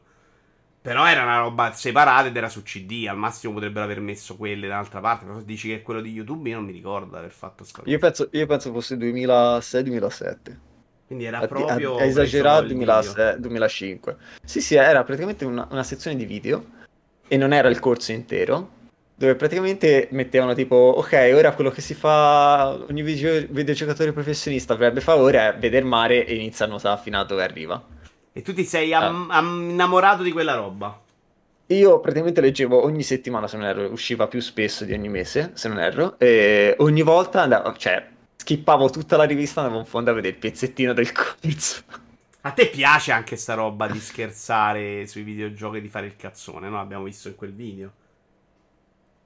Sì, ma cioè, se non si tratta in modo più leggero si va a affiancarci tutti, in, in generale la gente che non fa di lavoro redattori, ci si va a affiancare ai redattori, che se vogliono andare a quell'area più professionale e allora, scusa, se, se, faccio un contenuto più serio, se faccio una roba come tutti gli altri, tanto vale che mi guardo le recensioni, tanto guardi che mi guardo i grandi. Ma io parlo e... di te come creatore di contenuto, però, eh. Cioè, sì, sì, roba sì, che hai fatto te è una roba che devi aver voglia di farla, cioè ti deve piacere l'ironia intorno ai videogiochi. Non solo parlare di videogiochi. E voglio che mi racconti di quella parte. Di te. Hai fatto altre cose creative in questo senso? O stai iniziando adesso? Poi tu sei giovane. No, io, io, no, io YouTube eh, YouTube lo traffico tipo da boh, sempre quei tempi lì 2007 cioè come quando hai fatto il corso te mi sono messo a fare delle cazzate anch'io ma proprio millenni fa non c'ho neanche più i video e cioè sempre in quello stile lì comunque c'è una roba che mi piace far divertire ma non perché penso alle persone cioè a me non me ne frega niente che arriva gente a commenta mette mi piace visualizza cioè a me piace rivedermela a me tipo dopo un anno, dopo un mese, dopo una settimana. Non scriverla, non è cosa. scriverlo per te la parte più bella, è rivederlo? Uh, no, scriverla non me la scrivo. Cioè, quella roba lì che io punto a fare in one take, cioè nel senso ah, senza stopparmi diretta. così. Sì, a presa diretta. Tento sempre, infatti c'è la mia ragazza che registra le due cazzate che dico nella serie dei giochi che mi ammazza ogni volta, cioè la sfinisco. Cioè lì che no, uso il però... suo telefono perché c'ha un telefono migliore lei quindi deve stare lì e poi mi serve come pubblico. Io le scrivo, a parte giochi giocandoli dove vado a braccia, le cazzate proprio sono scritte mediamente. Eh. Poi però per me la parte figa è solo quella di scrivere. Quando li guardo per me darei fuoco a tutto, madonna che sta merda. Mi piace un sacco invece la parte in cui sto creando e in cui nella mia testa è una roba che fa ridere tutti quanto me. Infatti con Alza di Video ho, ho rosicato un sacco che non mi è piaciuto. Perché per me era proprio figo invece, cioè era proprio bellissimo, l'ho scritta la notte, poi mi alzo la notte di solito a scrivere queste cose. Ed ero proprio, sai, con l'entusiasmo, cazzo sono il nuovo Ricky Gervais. Arrivo da voi, boom, silenzio, nessuno che ride, cioè. Ma perché secondo me ti manca un po' di tecnica. Cioè nel senso, hai visto, ti ricordi io il primissimo video, magari non ti ricordi perché cioè, sono passati sei mesi, tipo, il primissimo video che feci con microfono di merda, l'editing a caso, robe del genere. Cioè, un minimo di tecnica secondo me ti fa, ti fa spiccare perché la gente magari apre il video vede il microfono quello ambientale ma non me ne frega un cazzo della gente io me ne parlo di questi in chat che mi conoscono e quindi non si aspettano mai una, una roba tecnicamente fatta bene. Sono con loro che ce l'ho non con la gente che non mi guarda YouTube sti cazzi. Loro però mi conoscono non gli è piaciuta proprio la scrittura di quella roba che ci sta, eh, cioè, magari nella tua testa fa più ridere, secondo me ci sta, però secondo me era proprio migliorato anche un sacco nell'ultimo. A fare lo stand up vero, che non ho mai fatto ed è una roba veramente di fatica, proprio di, di prova, riprova, cambiare la virgola, capire quanta la virgola funziona col pubblico e quello non ho. Quella roba però mi sembrava di aver raggiunto una giusta naturalezza, diciamo, mm-hmm. con quella formula, e invece è uscita una roba che sta merda, eh, però succede. Uh, ah, c'è, c'è, Stone quando non è lì che si inietta in vena Destiny. Cioè, perché non te lo porti lì? Quando Ma fai perché non capisci un cazzo di comicità Stone? Stone, gli faccio leggere le cose divertentissime. Gli ho fatto leggere le schede videogiochi, che mi piacciono un sacco. Sì, sono gan- no, vabbè, E lo fa. Mm. Io, oggi ha letto una... Che era quella roba che abbiamo cominciato che stava ridendo ai 15 di Byron? Ha letto una cazzata di un Sanremo di Spinoza, una battuta brutta in cui dice questa è rimasta qui a aspettare il negozio, ha cominciato a ridere come un'ora, cazzo è il pubblico di Gianni Pinotto, non, non lo voglio io. Mi serve qualcuno, mi servi tu qua, capisci? Ma magari, cioè, ma magari non lo fai per lui, cioè lui non deve capire, però te c'è una persona, una presenza davanti, quindi ti approcci in modo diverso, perché te comunque stai registrando un video da solo e magari te ti senti, ti fa schifo, roba del genere, perché comunque stai parlando alla telecamera. No, no, a me Io piaceva, mi... siete a voi che ha fatto schifo, non a me, Pastor Camper. Vabbè, Comunque, mi piace, a me piace tutto. Cioè, io, io sono d'accordo con fare. No, io sono d'accordo, no, io sono d'accordo con fare. Cioè, cioè, te sei fuori di testa. Cioè, te devi smettere di pensare, tipo, no, io questo lo faccio meglio. Cioè, la roba che scrivi te per come ti esce, cioè, è una roba incredibile. Cioè, quel, quella, con la comicità, quella battuta, quel pensare, quel, quei collegamenti che fai. Eh, Tipo ci metti la pasta, ora mi viene in mente come veramente fatti nei quadratini lì che ci metti la pasta di gualone, cioè quella roba lì come ti viene se non ci metti niente a scriverla, cioè quello è proprio un talento, Però- cioè io sono conference. Allora, quello, ma anch'io sento di aver talento per quelle cose. Quella roba però la so gestire. Cioè, quella roba per me, se sei uno che capisce dove voglio andare a parare, quindi non sei Stone, che è l'uomo delle caverne, secondo me quella roba è bella, è scritta benino. Non perfetta, migliorabile, però è bella. Ho scritto delle schede sugli autori di Rincas, per quello ho creato questo. Le ho scritte in 5 minuti, secondo me erano fantastiche. Le ascolterete nella prossima puntata di Rincast, che c'è il 12, mi pare, non mi ricordo. Puntata celebrativa del 150 episodio della Madonna Super Svru.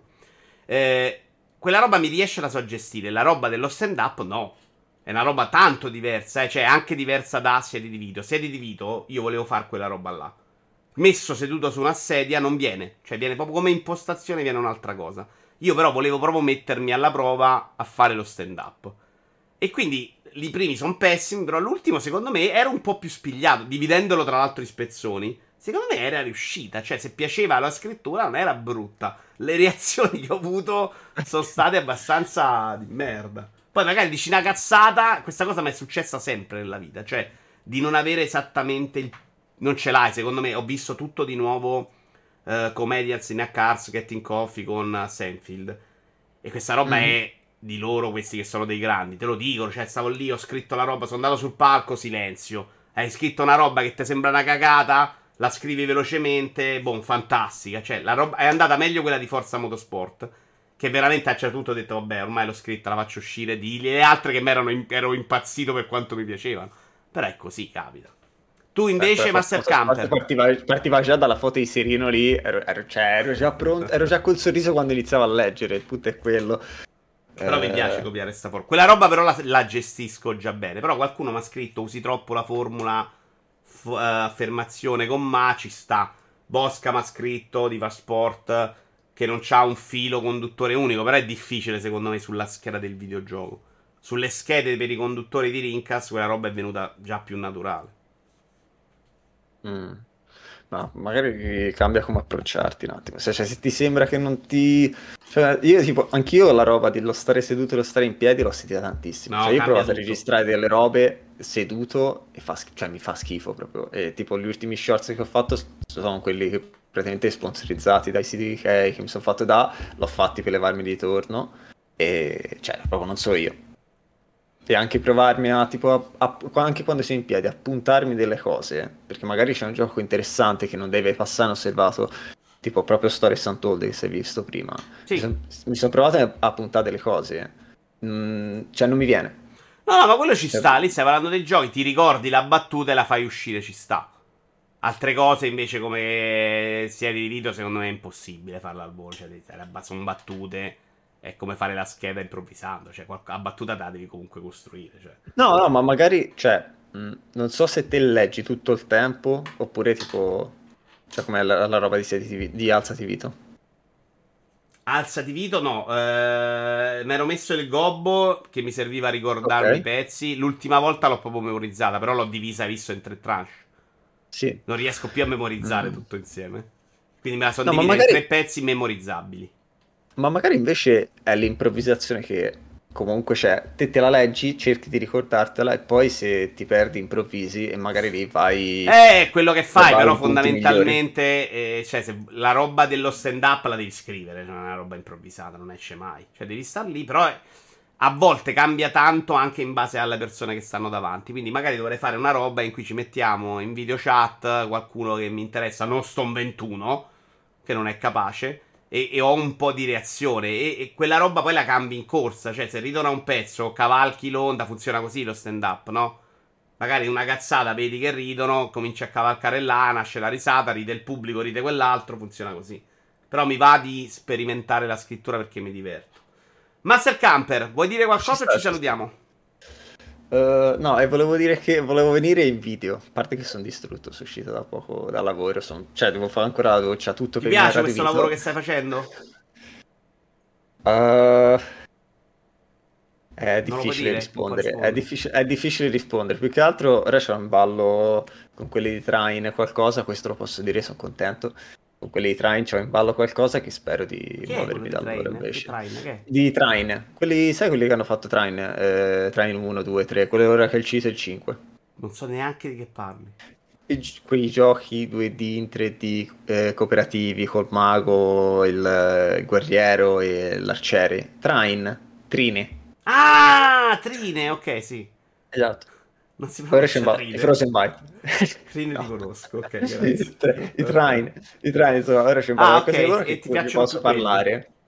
No, no, non è che mi piacciono più quelli, è che eh, senza andare nello specifico, No. eh, io penso che, la, che- cioè, in- come sono entrato un minuto a vedere com'è il mercato di AAA, cioè capisco perché la gente se ne cazzo. va. No, capisco che la gente se ne va, perché ti, cioè, non è che ti strizzano, ma pensi che te il lavoro che fai poi lo si vede tra 3, 4, 5 anni, e invece quelli di... tra- cioè, il lavoro invece di indie, eh, oddio, i primi due, eh, insomma, il lavoro invece di indie magari esce un po' più spesso, soprattutto, cioè, mi garberebbe trovare quella quadra che ebbe Ubisoft all'inizio della generazione One, che faceva l'Assassin's Creed grosso, tipo Unity, e poi faceva Child of Light, e poi faceva Valiant Hearts, e poi rifaceva una cosa grossa. Cioè, mi 360 garberebbe... One.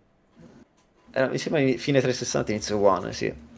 Eh, mi piacerebbe una cosa del genere. Cioè, non è che... Hai visto oggi te parlavi di lasciare un'impronta? Sì.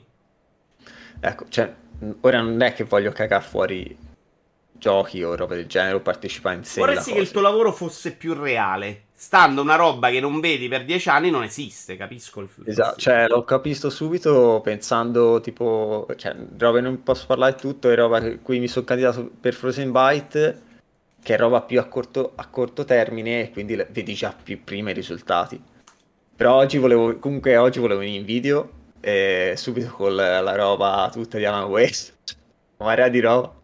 E cioè, volevo vedere subito in video tutto per farla, per farla marchettata. Vabbè, lo possiamo dire. Tra l'altro voglio No, no. dire una cosa. Ma no, non possiamo dire dove cazzo lavori adesso, fammi capire. No, no, no. Non lo posso dire? In live no, eh, la chat è una stronzata così, ma... Allora, una persona però mi dovrebbe man- non è Master Camper. Mi voleva mandare una copia di- del gioco di Alan Wake. Mm. Una Mm.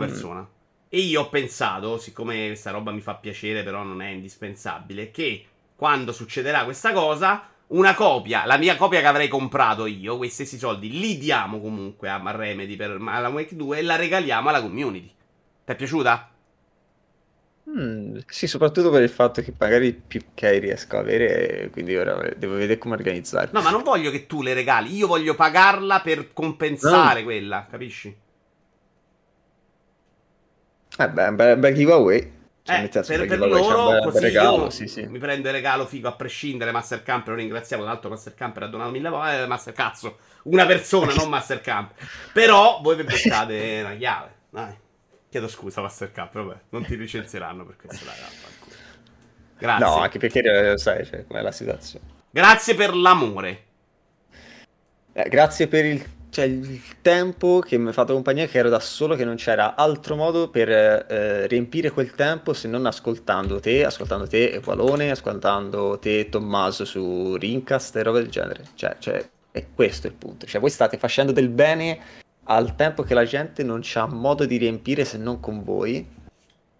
Cioè, se, cioè, se ci pensi che c'è delle persone che non fanno altro invece che, sta- cioè, invece che ascoltarvi in passivo come faccio io nel podcast, che c'è anche gente che vi segue in attivo, che vi guarda i video e tutto, e siete una parte della loro giornata e che magari si impegnano anche per esserci a una determinata ora. eh sicuramente dai mi fa Cioè, piacere che c'è cioè, gente eh, altro che impronta, ce l'avete già lasciata, nel senso anche soltanto con Rincast, che vorrei- voglio puntualizzare, poi mi lavo di culo, eh, che io Rincast quando l'ho scoperto, eh, cioè non sono rimasto soddisfatto, cioè sono andata alla prima puntata e me le sono ascoltate tutte.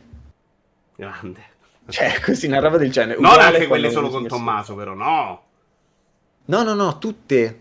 Tutte Anche le- quelle? sul canale podcast, sul canale podcast di Rincast, tutte. cazzo lì ti sei fatto troppo del male però Vabbè, ma per- era il periodo in cui lavoravo tipo 9-10 ore al giorno. In realtà lo prendiamo sempre per il culo, ma erano bellissime. Cioè, a parte che arriva a fare podcast prima che i podcast si sa che cazzo voglia significare. Ma erano belle, cioè io vado a partecipare ai Rincast perché ascoltavo quelle puntate di Tommaso. Sì, sì, io ho apprezzato tutte, cioè tutte, assolutamente. Anche il Motura che gli ha fatto schifo Task Guardian e che parla di Aventesco in casa, mi ricordo. Che non era legale. Ah, sì, Mozzone, Insomma, sì, eh. sì, assolutamente. Sì, sì, e diceva, "Eh, mi devo informare perché il teschio in casa di una persona vera, il teschio vero non posso averlo in casa. Mm. Era un po', era un po' scazzato. Ciao caro, grazie mille. Grazie, grazie per la compagnia, grazie di tutto. Ciao, buona ciao, serata. sera. Allora, abbiamo solo 10 minuti in realtà. E cosa facciamo 10 minuti? Non abbiamo telefonate, quindi le chiudiamo. Però abbiamo cose da fare, ovviamente. In realtà, le abbiamo lette tutte le mail, no? Vi leggo l'ultima mail e poi avevo una roba, quella dei commenti di Giulia Martino. Che quindi la, la chiudiamo col tempo e non ci parliamo 80 ore. Però era un punto di discussione carino. Eh, ciao Vito, sono Gaetano. Ti volevo fare tanti complimenti per tutti i due format che sono fighissimi. E poi chiederti qual è la tua classifica dei Need for Speed. Ti, ti ringrazio tanto, Gaetano Menna. Che credo sia Gaetano Menna Jack. Tra l'altro, conosco, avevo una compagna di classe alle medie che si chiamava Menna. Così. Allora, classifica Need Speed. I miei preferiti sono nettamente, con distacco, senza pensarci un secondo, gli Shift. Ma ti dirò di più. Il genere di Need Speed Shift, che è una roba che non è mai la simulazione di Forza e Gran Turismo, non è mai la roba arcade. È una roba con l'aspetto da Syncade, Gran Turismo Forza, ma un po' arcade. A me f- ha fatto impazzire. C'è un gioco, anche quando facevo gli obiettivi, che stavo a ruota con gli obiettivi. eh, non ho mai cercato di fare mille, non me ne fregava niente. Facevo gli obiettivi che mi piacevano. Quello l'ho millato. E sto facendo quello che fanno le persone che criticavo stamattina. Cioè raccontarvi che ho fatto i mille per dirvi qua. Ma era per dirvi no, che quello ci volevo stare tanto. E quel gioco aveva. In uno degli obiettivi dovevi fare tutte le curve di tutti i circuiti perfette. Che voleva dire proprio secondo regole a volte anche sue, un po' arbitrarie, prendere la curva nel modo giusto in modo che sulla mappa veniva segnata con una V. Ho comprato i DLC della Ferrari, ho giocato il 2 che era un po' diverso ma che comunque mi è piaciuto e in quell'ottica ho apprezzato un sacco Project Cars 3 che secondo me mollava i Project Cars 1 e 2 che erano degli stessi autori dopo che avevano litigato con Electronic Arts si sono messi a fare esattamente Need for Speed Shift e mi era piaciuto un sacco, cioè a me quel genere piace un sacco. Un altro Need for Speed che ricordo con tanto piacere è il Porsche, quello Porsche, perché era uno dei giochi, uno dei tre dischi che stavano insieme al PC e graficamente era una roba che non avevo mai visto su PlayStation, però non è che l'abbia giocato così tanto. Poi venivo anche da Porsche Challenge che invece Ecco, ieri non mi avete ricordato Porsche Challenge. Cazzo, sai che Porsche Challenge, vabbè, non entrava nei 15 forse, ma è più di Gran Turismo per me, eh, nettamente, come amore. Eh, e poi c'è un altro Need for Speed che posso mettere in classifica, però non mi ricorderò mai come si chiama, perché forse si chiama Need for Speed. Forse il primo di Criterion. Era un open world. C'aveva la meccanica del rivale, forse. Po' colorato, però è difficile proprio Need for Speed. mette- Non sono sicuramente quelli notturni. Forse quello prima di quello notturno. Porsche Unleashed, bravo Mircotto, quello me lo ricordo come una roba graficamente incredibile. E quello di Criterio comunque ci ho giocato un sacco, l'ho finito, l'ho adorato. Gli altri un po' meno. Ti dico l'ultimo, che non mi ricordo il nome, forse Unleashed. Come si chiama l'ultimo che è uscito? Quello mi è piaciucchiato alla fine nel complesso. Oggi ho visto un video su Drive Globe e mi è sembrato bello, ma non è il mio genere. Ah, Drive Club. Drive Club c'ha un po' di problemi. È strano Drive Club. Secondo me è troppo diverso dentro lo stesso gioco. A me piace un sacco la parte macchine lente perché si guida bene. Poi diventa una roba super veloce, molto scivolosa che mi è piaciuta meno. No, si chiamava Hit? Andiamola a verificare se era Need for Speed Hit, ma non credo, sai. Secondo me si chiamava solo Need for Speed. Però se lo guardo forse me lo faccio venire in mente. No, Hit mi fa cagare, dai, mi stai prendendo per il culo. Unbound l'ultimo, ok, grazie. Need for Speed Hit è quello delle palme, che cazzo dici, dai. No, Need for Speed criterio, mettiamo, guarda. Stai prendendo in giro, zio, lo sai che non è quello. A che indirizzo si mandano le mail? Dovresti saperlo tu. Eh, no, Most Wanted. Il Most Wanted è quello che mi è piaciuto ancora molto. E poi ci metto Unbound, se devo dire una classifica. Gli altri non ricordo di averli giocati, magari me ne scordo qualcuno. Hot Pursuit no, abbastanza schifato. Uh, ah, no, uh, The Run prima. The Run uh, lo metto in alto, eh. The Run lo metto prima di Porsche, cioè dopo gli shift. A me, io ho adorato The Run e l'ho adorato quando l'ho rigiocato con voi su Twitch. Need for Speed reboot sempre di notte. No, no, era Most Wanted, assolutamente. Most Wanted non aveva tutta una storia che dovevi per forza seguire, no, quello è The Run. Most Wanted del 2012, sì, credo di sì. Sì, sì, gioco vecchio, vecchio, vecchio. Bello però, graficamente molto bello, mi sono divertito. Non ci piacciono le stesse cose, sì, dobbiamo accettarla questa cosa. Eh, allora, siamo a 55, 5 minuti secondo me ce la sprechiamo l'argomento. Io credo che uno spin-off di Vito Frattaglie si possa fare. Oggi sono arrivate un po' in ritardo le telefonate, però dopo quando si aprono mi dispiace anche far aspettare le persone, però oggi è stata fantastica secondo me. Miglior puntata di Radio Vito ed erano state bellissime anche le altre. Eh, sai cosa chiudiamo? Questi 5 minuti o qualcosa di più ci andiamo a guardare il primo giochi giocandoli di Vito Iuvara. Visto che questi ce ne abbiamo un po'. Facciamo una roba di chiusa in cui Vito Iuvara degli... Questo era già il ritorno su YouTube si mette a parlare di videogiochi, vediamo di cosa parla e vediamo cosa diceva a proposito di certi giochi. E che cos'è giochi giocandoli? Giochi giocandoli sono io che vi racconto i giochi che sto giocando in questo momento. Tutto sommato ci potevate arrivare anche da solo, insomma non era difficilissimo. Esattamente Super come facevo su Lucas nella parte finale della trasmissione o come faccio da un paio d'anni su videoiovara.com, io racconto... Tanto faccio notare che la foto, che il, il video ha un'inquadratura Uh, con la regola dei quarti o dei terzi o della cosa, come si chiama? Secondo me potessi continuare ancora per un'altra oretta. No, dai, secondo me vi rompete uh, il cazzo. Le impressioni, non necessariamente una considerazione al gioco finito, ma le impressioni. Che bello qua Video Iwara, però. Mano, capitano nei miei trei. Questo è del oggi, abbiamo una be- 27 giugno 2015, Giorgetti. Quindi 8 anni fa, quindi ne ho 34, 35. La serie, l'elenco poi ve lo posso in descrizione. Di, con Project Cars. Project Cars è un gioco bellissimo, non sono proprio un fanatico delle simulazioni, nonostante mi avete visto col volante, il play Però grasso qua, non magro. Eh. Il compromesso. Project Cars è un gioco che ti permette di giocarlo più o meno a piacimento ed è probabilmente lo sto giocando col visore, schermo 150 pollici e come dicevo PlaySit, quindi insomma ci sta guadagnando anche per quello. Ma è senza dubbio, a parte perché graficamente è bellissimo, il più bel gioco di guida che io abbia uh, mai giocato in vita mia. Mi esalta, mi diverto tantissimo mentre lo gioco. Peccato per alcuni difetti un po' uh, fastidiosi. Per esempio, per il momento. Mh, mm, quando entro nei box e c'è la pioggia, uh, quei deficienti dei meccanici non sono in grado di indovinarmi le gomme. Eh, ah, è sta cosa. cambiano molto le prestazioni degli avversari. Cambiava il gioco, era un bug. Gara, quindi magari in una gara uno sta vincendo, uh, entra la pioggia e improvvisamente diventa il più scarso di tutti. Uh, per il resto, veramente carriera fatta bene che ti permette di variare, scegliere che gare fare. Graficamente è una roba sbalorditiva. Eh, versione PC, non ve l'avevo detto, io lo consiglio caldamente a chiunque.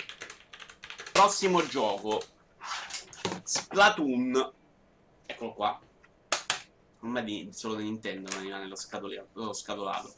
Splatoon è un gioco che mi ha sorpreso. Intanto è la prima vittoria degli Amiibo, perché non l'avrei mai comprato se non ci fosse stato la seppia dentro il mollusco, il calamaro, lo squid, insomma, eh, in esclusiva dentro il bundle. Eh, è un gioco che online ho giocato quasi niente, ho fatto 3-4 3 partite anzi, di cui eh, 3 vittorie e 2 da primo. Quindi eh, ho abbandonato il pad al chiodo proprio perché si, si lascia in gloria. Uh, ma mi ha entusiasmato soprattutto la campagna in singolo perché è veloce, c'ha un gran ritmo, divertente, con belle idee, non stanca mai, è, è abbastanza breve, però secondo me è anche giusto, mi ha divertito veramente tanto, tornerò a giocare online, adesso è un periodo che... Non ho giocato poi tanto online, onestamente. Non, non ho tempo per dedicarmici. Ma è anche bello perché è un gioco da una partita e via, permette anche di, di buttare dentro persone che non sono esattamente degli esperti videogiocatori e divertirsi ugualmente. Colorato, graficamente mi è piaciuto. Mi aspetto anche qualche DLC corposo che aggiunga delle missioni in singolo perché mi sono divertito tantissimo, non c'è che dire. Secondo me è uno dei migliori sparatutto uscito negli ultimi anni. Eh, eh, abbiamo poi Lego Wars, che è questo gioco eh, che è uscito in early access su Steam ed è eh, graficamente il sogno di ogni appassionato di Lego della storia proprio, molto più dei videogiochi Lego, anche, anche quelli simpatici. Qua non ero tossico di Lego, credo. Il eh. film Lego Movie ricostruito, eh, cioè veramente tutto fatto a mattoncini, è bello anche distruggere e, e, e ricostruire.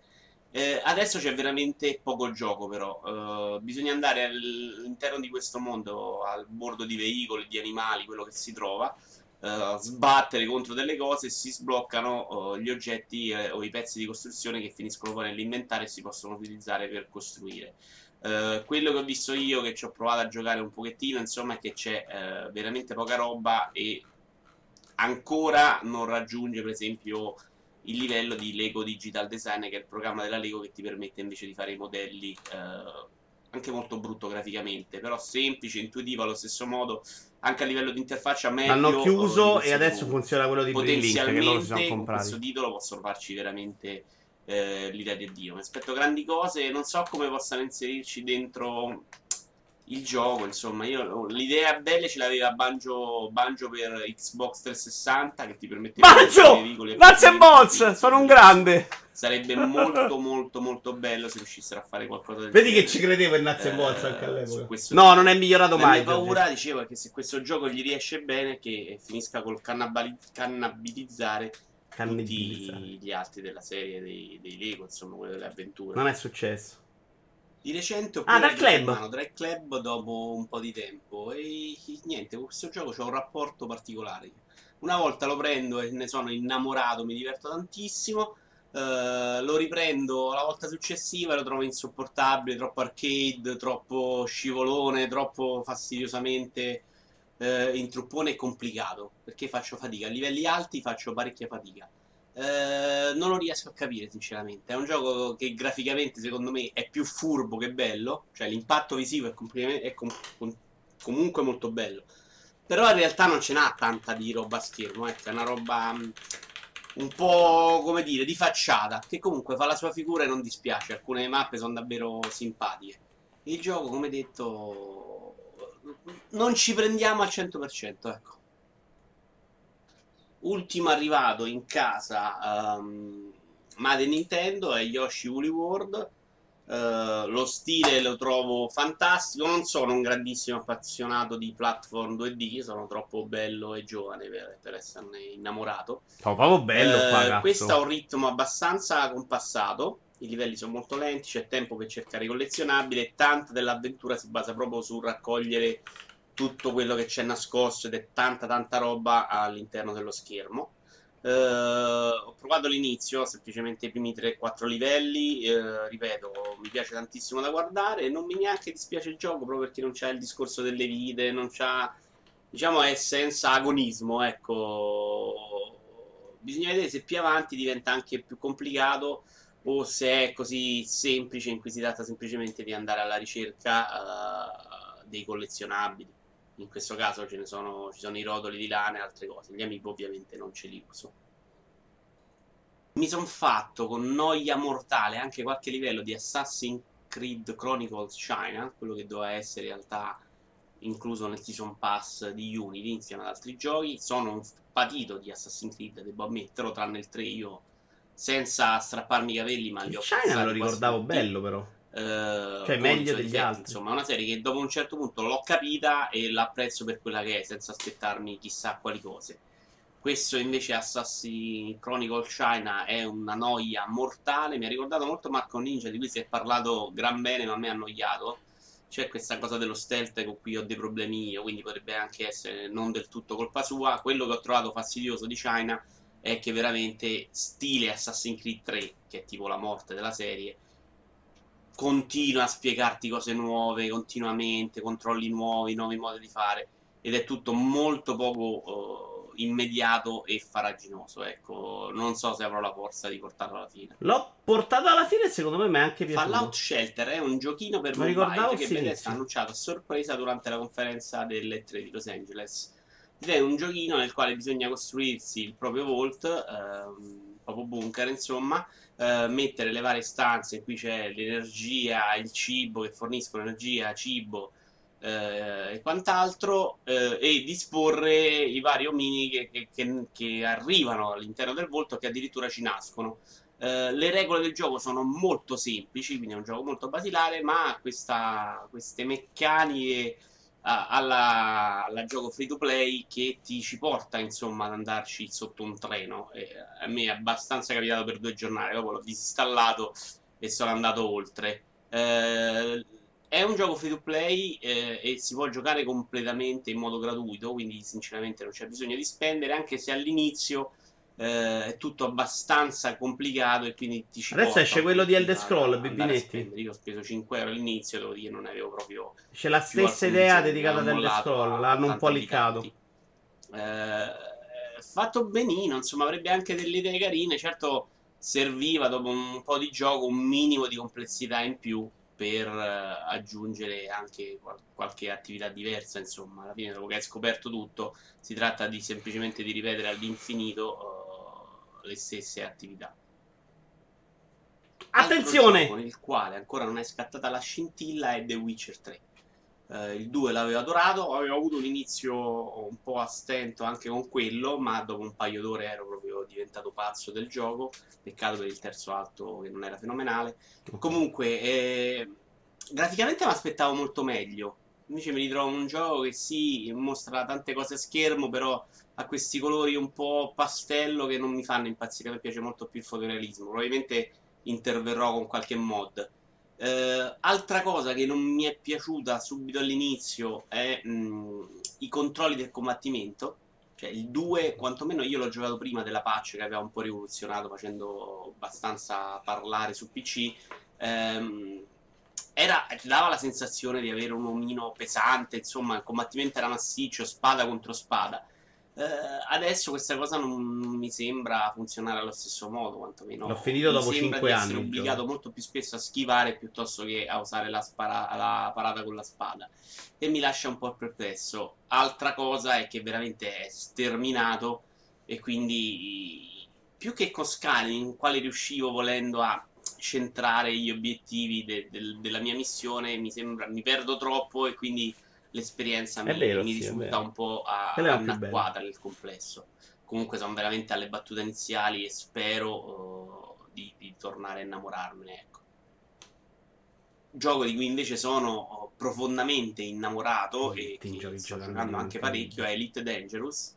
Hanno aggiunto il power play adesso, che sono delle fazioni all'interno del- del- della galassia Ah, con le quali bisogna, bisogna volendo aggregarsi e, e che hanno un- cambiato abbastanza le meccaniche all'interno del gioco perché adesso se si è in una zona a, a quale non si è affiliati e che è, è in combutta con la nostra si diventa ostile e quindi automaticamente si può essere colpiti eh, e si deve solo scappare.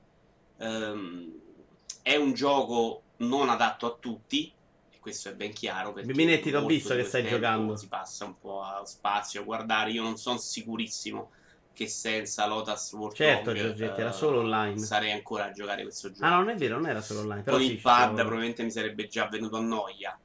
Con il super controller, questa storia del viaggio nello spazio Poi ci ho giocato anche col VR, resta l'esperienza VR più bella della mia vita. eh, ancora invece molto divertente e, e- e mi sento immedesimato. Eh, a- altra cosa che hanno cambiato con l'ultima patch Sta è per finire, di- eh, un minuto. hanno un po' riequilibrato oh, il numero di soldi che danno a disposizione con le missioni e adesso insomma non, è, non, si è più obbligati per fare soldi semplicemente a piazzarsi all'interno di alcune zone di guerra e a picchiarsi come dei malati, ma uh, anche la caccia dei pirati o le semplici missioni di commercio sono in grado di dare dei soldi. Chiudiamo questo primo episodio d'esperimento con due parole su Batman. Uh, Considerando che siamo all'episodio 85, ho ben due giorni dopo 8 anni, anche perché è arrivato a 20 giga su 35 Uh, Steam ha riazzerato tutto il download ed è ripartito da capo con mia grande soddisfazione. Uh, Qui c'aveva una 4, 8 mega. Non, non sto qua. fremendo per giocarlo, quindi ho deciso di aspettare che risolvano questa benedetta patch. Certo è che eh, non ci hanno fatto una gran bella figura, ecco. Vediamo. In realtà eh, ero abbastanza fiducioso proprio perché intorno a questo gioco eh, c'era uno scetticismo totale e invece secondo me comunque gli altri due erano fatti bene e speriamo che con la Batmobile non abbiano passicciato troppo, ecco. Ma ne parliamo nel prossimo episodio, immagino. Giorgetti, era... Um, è finito... Secondo me è interessante andare a rivedere... Cos'è? Giochi calmati, giocandoli? Calmati. È interessante andare a rivedere. Ehm, era molto diverso, c'era un sacco di parti con la macchina che potevano non piacere. Però sì, secondo me comunque si giocava. Io mi sono divertito con la macchina. Quando l'ho giocato io girava bene. Sempre con una scheda video decente, però. Forse all'epoca 1980 sicuramente, anzi. È tutta una questione di gusti, dice Cornicione su The Witcher 3. Aveva dei difetti, ma io l'ho amato follemente. Uno degli ultimi giochi dove iniziavo e non mi rendevo conto del tempo che passava. L'espansione ambientata a Toy poi incredibile. Le espansioni mi sono piaciute molto di più, ma l'ho giocate anni e anni dopo. Quindi si ritrovano in qualche gioco giocandoli. Signori, io faccio partire un ride a Delia che avete visto sicuramente qualche volta da, su Round 2. C'è una clip bellissima in cui lei rovescia eh, una lattina di Coca-Cola sul salotto di Round 2 per sbaglio. Spero che vi siate divertiti. Io ho adorato la puntata di oggi. Se volete partecipare, vi ricordo che potete scrivere a radio vitoiovara.gmail.com. Se siete timidi, potete mandare anche un vocale, una mail, un commento, una domanda, quello che vi pare. Oppure venite a partecipare, che è molto meglio. Vi farò sapere, seguite su Discord per un prossimo episodio e cercheremo di inserire dentro anche Vito Frattaglie perché le cose che ho preparato sono fighe ed è un peccato sprecarle e non vederle insieme. Ciao a tutti, alla prossima, è stato un piacere.